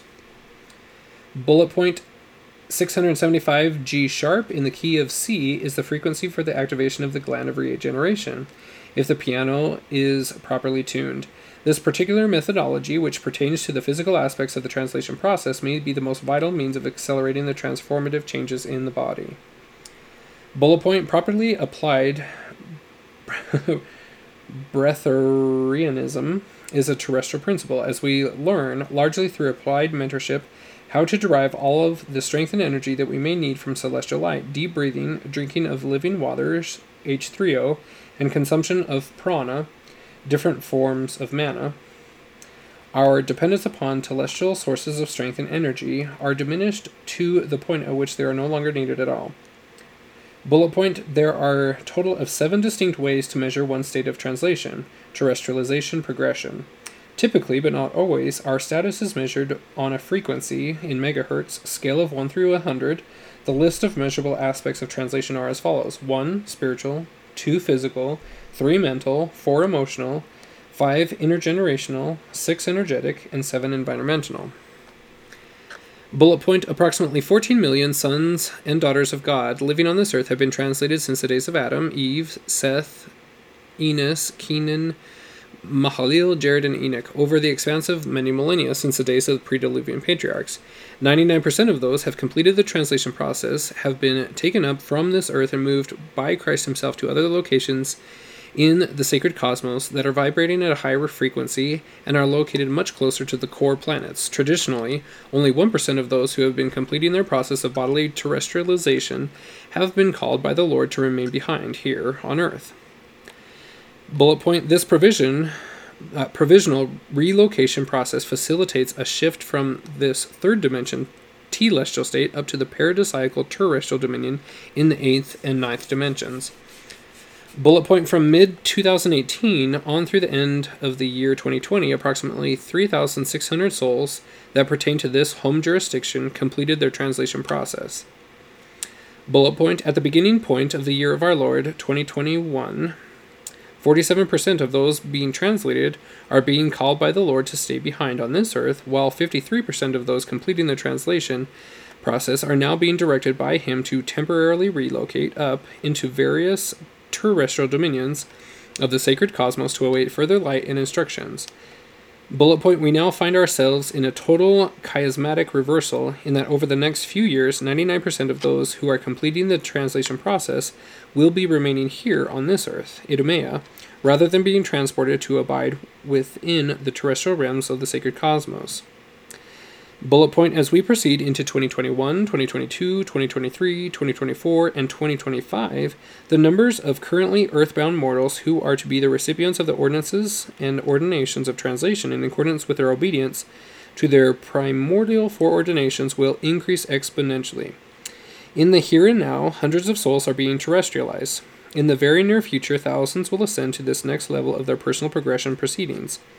Then, quickly, in the rush of the whisperings of the four winds, tens of thousands will be translated as they are lifted up by the Lord Himself, marked in their foreheads, and claimed as His own.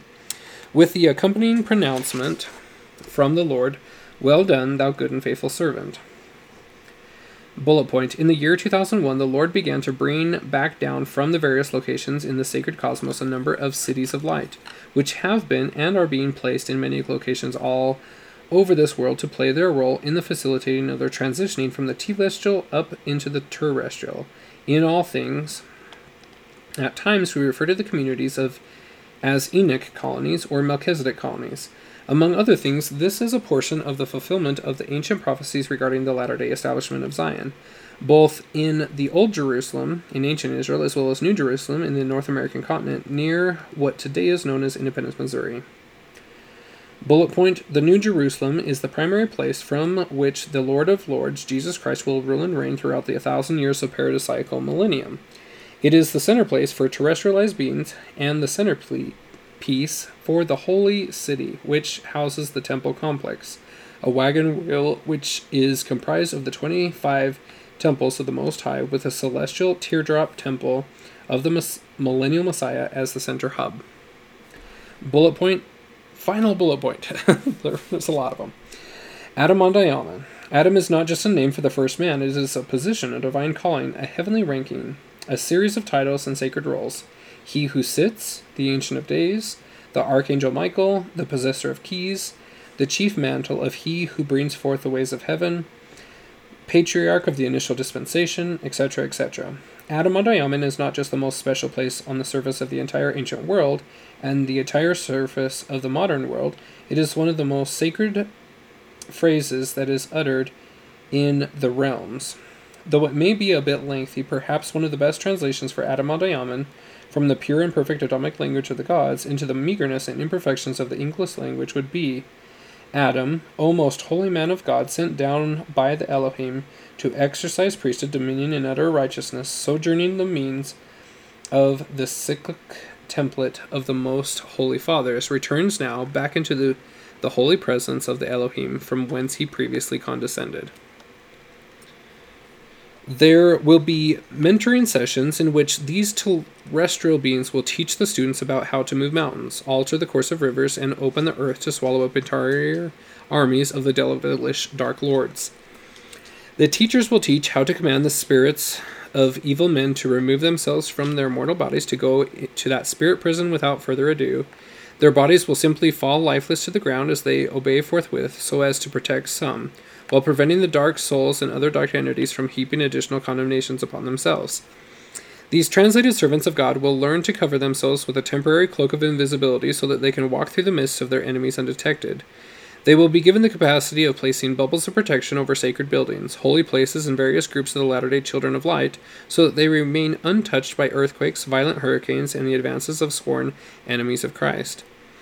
The Lord Himself personally promises new trans- newly translated beings that they will be given various gifts of the Spirit on an as needed basis. In the process of ascension, the day will come in which all the various gifts of the Spirit will be fully vested and in use by those who have made a conscious personal choice that they want it all, as per the oath and covenant of the priesthood. This is not just the having, but also encompasses the becoming of all that God is and has. However, in keeping with tradition, translated beings utilize different gifts of the Spirit as needed for them to arises based on what is required of them to fulfill their assignments. Section Gifts of the Spirit are to be presented to the faithful. I am grateful for three distinct lists of the various gifts of the Spirit with which the Lord has provided us. These gifts are presented to the faithful for specific purposes in God. These glorious gifts come to each individual by the Spirit of Christ Himself. To each of us is presented at least one gift with the accompanying expectation and invitation that we will develop more gifts until the day that we are blessed with a fullness of them. During the process of experiencing the gift, ordinance, and ordination, it is not uncommon for a newly translated being to receive a promise from the Lord Himself that he or she is, in time, to joyfully be endowed with all the gifts of the Spirit, even the many which are not listed in the canonized standard works. One can understand that there are 12 different levels of terrestrial planetary systems, most of which serve God with unwavering dutifulness, and diligence. Agency is never taken away from the individual. These are advanced means of light, each of which are fully aware of their freedom, agency, personal, inalienable right to determine their own destiny, and to which level of light and glory that they should obtain. Father allows them to aspire to whatever degree of light, power, and knowledge that they so desire, in alignment with their willingness to sacrifice and honor the covenant pathway of progression, as established in the present pattern for eons of generations of the Holy Fathers and the Holy Mothers. Section The Holy Temple, the Throne of Christ, and the Wings of the Seraphims. In chapter 6 of Isaiah, he sees the Lord Jesus Christ. His sins are forgiven. He is called to prophesy. Presenting an interpretation of verses 1 through 3 In the year that King Uzziah died, I saw also the Lord sitting upon a throne high and lifted up, and his train filled the temple. Above it stood the seraphims. Each of had six wings. With twain he covered his face, and with twain he covered his feet, and with twain he did fly. And one cried unto another and said, Holy, holy, holy is the Lord of hosts, the whole earth is full of his glory. The seraphim stage is a level of covenant ascension in ancient Israel as well as in modern times. As mortal beings, which have been foreordained to be ordained to the higher orders of the holy priesthood, progress to terrestrial sphere or dimension, they acquire terrestrialized bodies with certain powers or personal qualities that are described here in the vision of Isaiah. We pray for the spirit of discernment as we present our interpretation of the three sets of wings that adorn the seraphim who stand at the throne of God.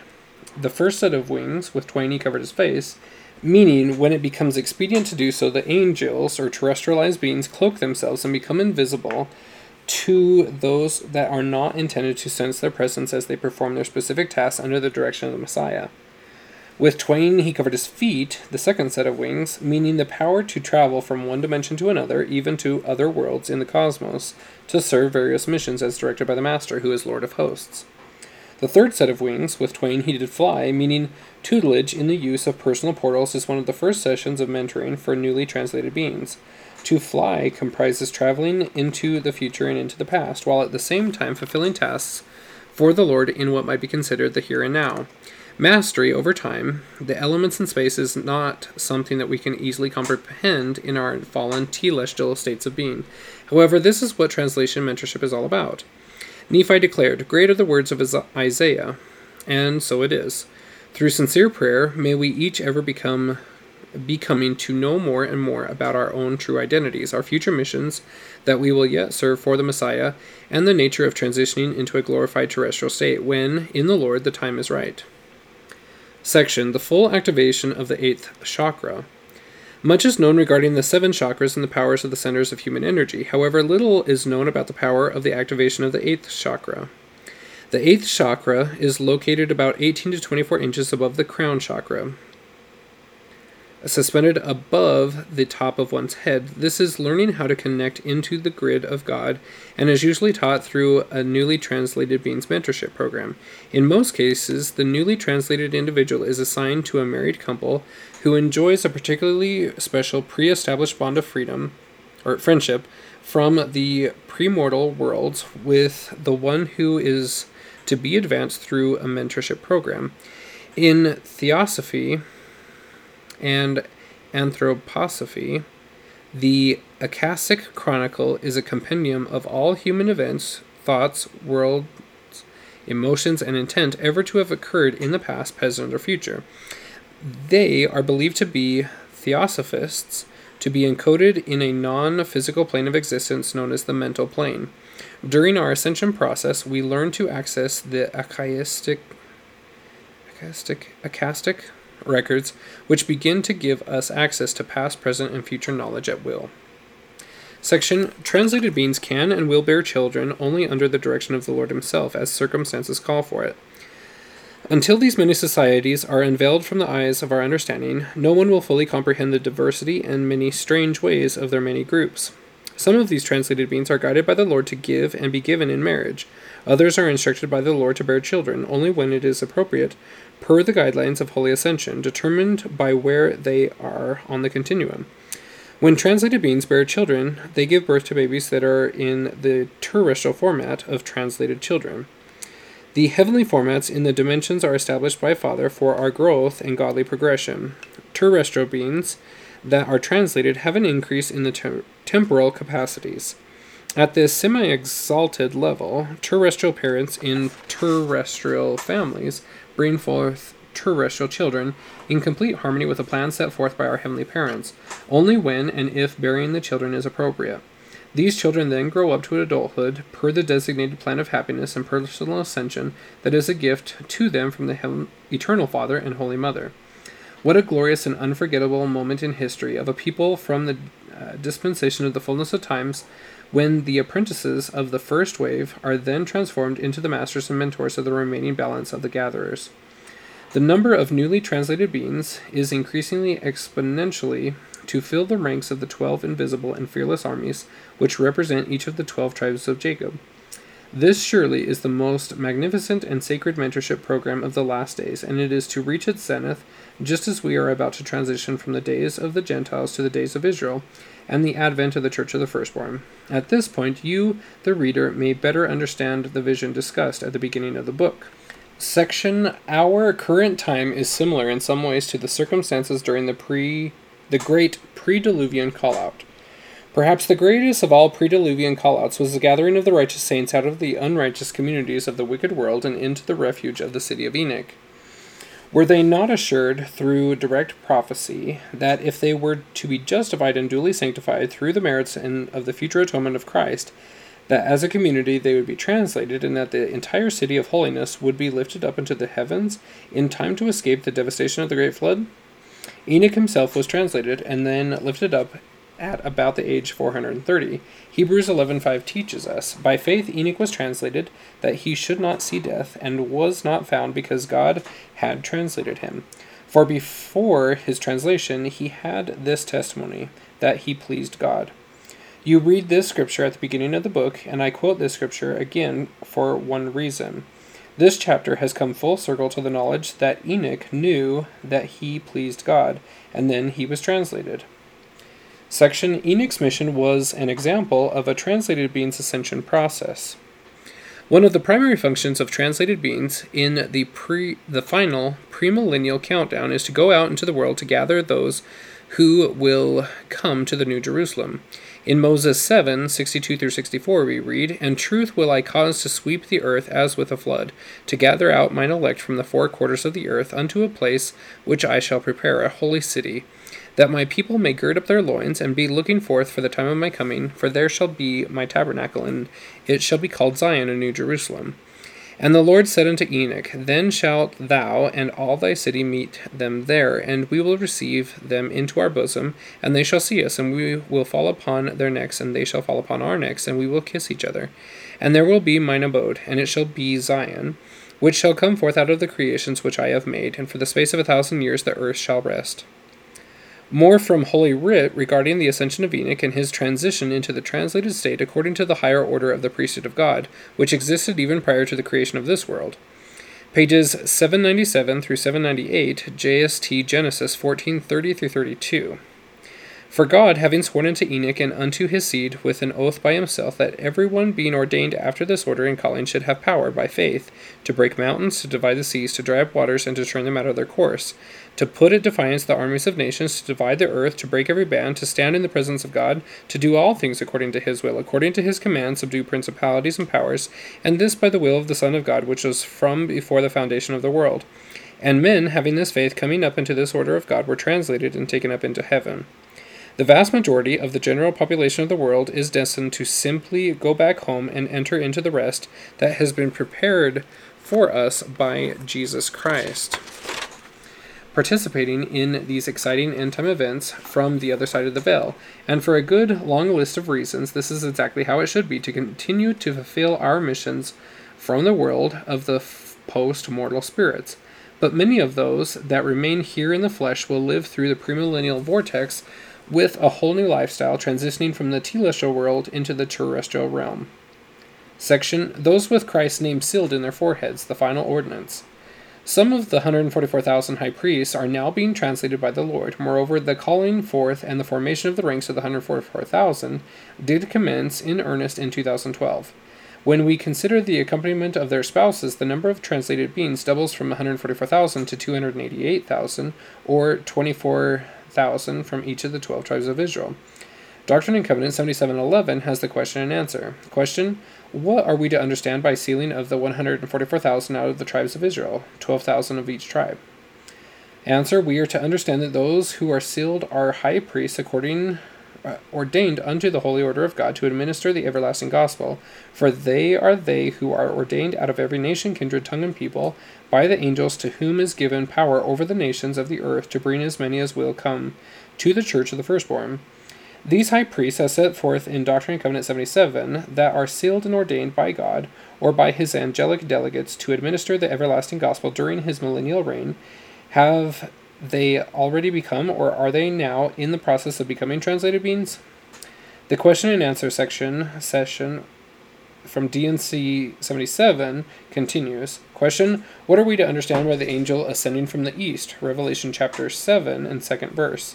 Answer We are to understand that the angel ascending from the east is he to whom is given the seal of the living God over the twelve tribes of Israel. Wherefore, he crieth unto the four angels, having the everlasting gospel, saying, Hurt not the earth, neither the sea nor the trees, till we have sealed the servants of our God in their foreheads.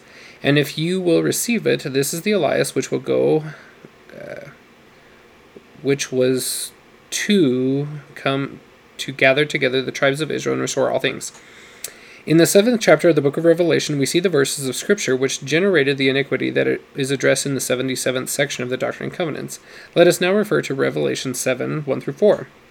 I saw four angels standing on the four corners of the earth, earth, and I saw another angel ascending from the east, having the seal of the living God, saying, Hurt not the earth, neither the sea, nor the trees, till we have sealed the servants of our God in their foreheads. And I heard a number of them which were sealed, and they were sealed a hundred and forty four thousand of all the tribes of the children of Israel. And again the Lord reveals to us through his servant John that the sufferings of the impenitent on the earth will be severe in the plagues of the latter days, except among those who have been touched by the Lord himself in the forehead, which is the formal which is to formally seal them to be his own. From Revelation 9 4, we read, And it was commanded them that they should not hurt the grass of the earth, neither any green thing, neither any tree, but only those men which have not the seal of God in their foreheads. The Lord Jesus Christ has referred to them that were given to him of or by the Father as the elect, those set apart to serve special, special and specific end time missions. Of the billions of the inhabitants of the earth, only a select few were chosen and set apart from the foundation of the earth to serve during their mortal sojourn as those who are to become devoted to Christ in the fullest measure and to the utmost of their personal capacity. One of the purposes for their marking in the forehead is to enable terrestrialized or translated beings to immediately recognize each other while in the service of the Lord in the latter days. Another purpose uh, for being marked in the forehead is to provide a literal insignia to those who have spiritual eyes to see regarding which of the inhabitants of the world, in drawing down times of tribulation, are those who have truly been given to the Lord by his Father. In Revelation 14:1 and the first half of Revelation 14, we learn more about those who are given to Lord who are given to Lord of the Father and are sealed with his Father's name. And I looked, and lo, a lamb stood on the Mount Zion, and with him a hundred and forty four thousand, having his father's name written in their foreheads. A parallel admonition is found in the 17th and 18th verses of section 133 of the Doctrine and Covenants. For behold, the Lord God hath sent forth an angel crying through the midst of heaven, saying, Prepare ye the way of the Lord, and make his path straight, for the hour of coming is nigh. When the Lamb shall stand upon Mount Zion, and with him an hundred and forty four thousand, having the Father's name written on their foreheads. The discourses of St. John the Divine bring to life the wonders of the tribulation era and the transitioning into the dawn of the millennial reign of the Lord. The devil and his hosts are bound for a thousand years. The healing and transformative waters of life, H3O, spring forth from the throne of God in the New Jerusalem, and the tree of life bears twelve different types of precious fruit for the healing and ascension of the nations. Those who have been valiant in Christ, who have fared well and unscathed through the tribulation, will have known him personally. They have seen his face and will have communed with him. They will have their bond with him sealed, meaning made permanent, when he touches them in their forehead one by one individually. Those that have been sealed his will then reign with him for a thousand years. These truths are set forth in the 22nd chapter of Revelation with special emphasis on verses 3 through 5. And there shall be no more curse, but the throne of God and of the Lamb shall be in it, and the servants shall serve him. And they shall see his face, and his name shall be in their foreheads. And there shall be no night there, and they need no candle, neither light of the sun. For the Lord God giveth them light, and they shall reign for ever and ever. When the Savior of the world touches us at the point of the third eye, he is, in essence, shifting us into a higher dimension by altering our molecular structure. In this ordinance, he is binding and unifying our hearts and minds to each other, while simultaneously binding our bodies and spirits to each other in ways that defy description. The words do not exist in the English language. In the higher orders of the holy priesthood, the servants of the sealing of his servants in their foreheads is an official ordinance. There is no way to overemphasize the overarching importance of the two threes of translation. Translation is a gift, ordinance, and ordination. Likewise, translation consists of two ordinations or ordinances that mark the official commencement of the translation process, while a third ordinance, the sealing in the forehead, is the third and final ordinance of the translation process. This glorious third ordinance is the finalization of the translation process, to seal it or make it complete. Even as a master electrician, the Messiah creates a complete electrical circuit through which he his power surges, beginning at the brain, then connecting all of the major organs, and finally passing through the heart. This fusing of the primary elements of the soul together, the soul meaning body and spirit, constitute the formal completion of translation, although the mentorship may continue for a period of several years thereafter. Section Personal Ascension through the Premillennial Vortex. The premillennial vortex is an expression that relates to the span of time just prior to the second coming of Christ and the altering of the physical science all around us as we approach the tribulation span. As we go through the tempestuous tribulations, as time itself accelerates, the planet's axis shifts, the rotation of Earth shifts, and this world is even transported to be a completely different place in the cosmos. Those righteous souls, have already made arrangements to assist those of us that remain here from the other side of the veil as directed by the divine. Section The Glorious and Amazing Awakenings. We may ask Father in sincere prayer Am I among those to whom these blessings pertain? Before the foundation of this world, was I inscribed in my personal book of life that I was in the end times to become terrestrialized and to partake of the marvelous ordinances of the Church of the Firstborn?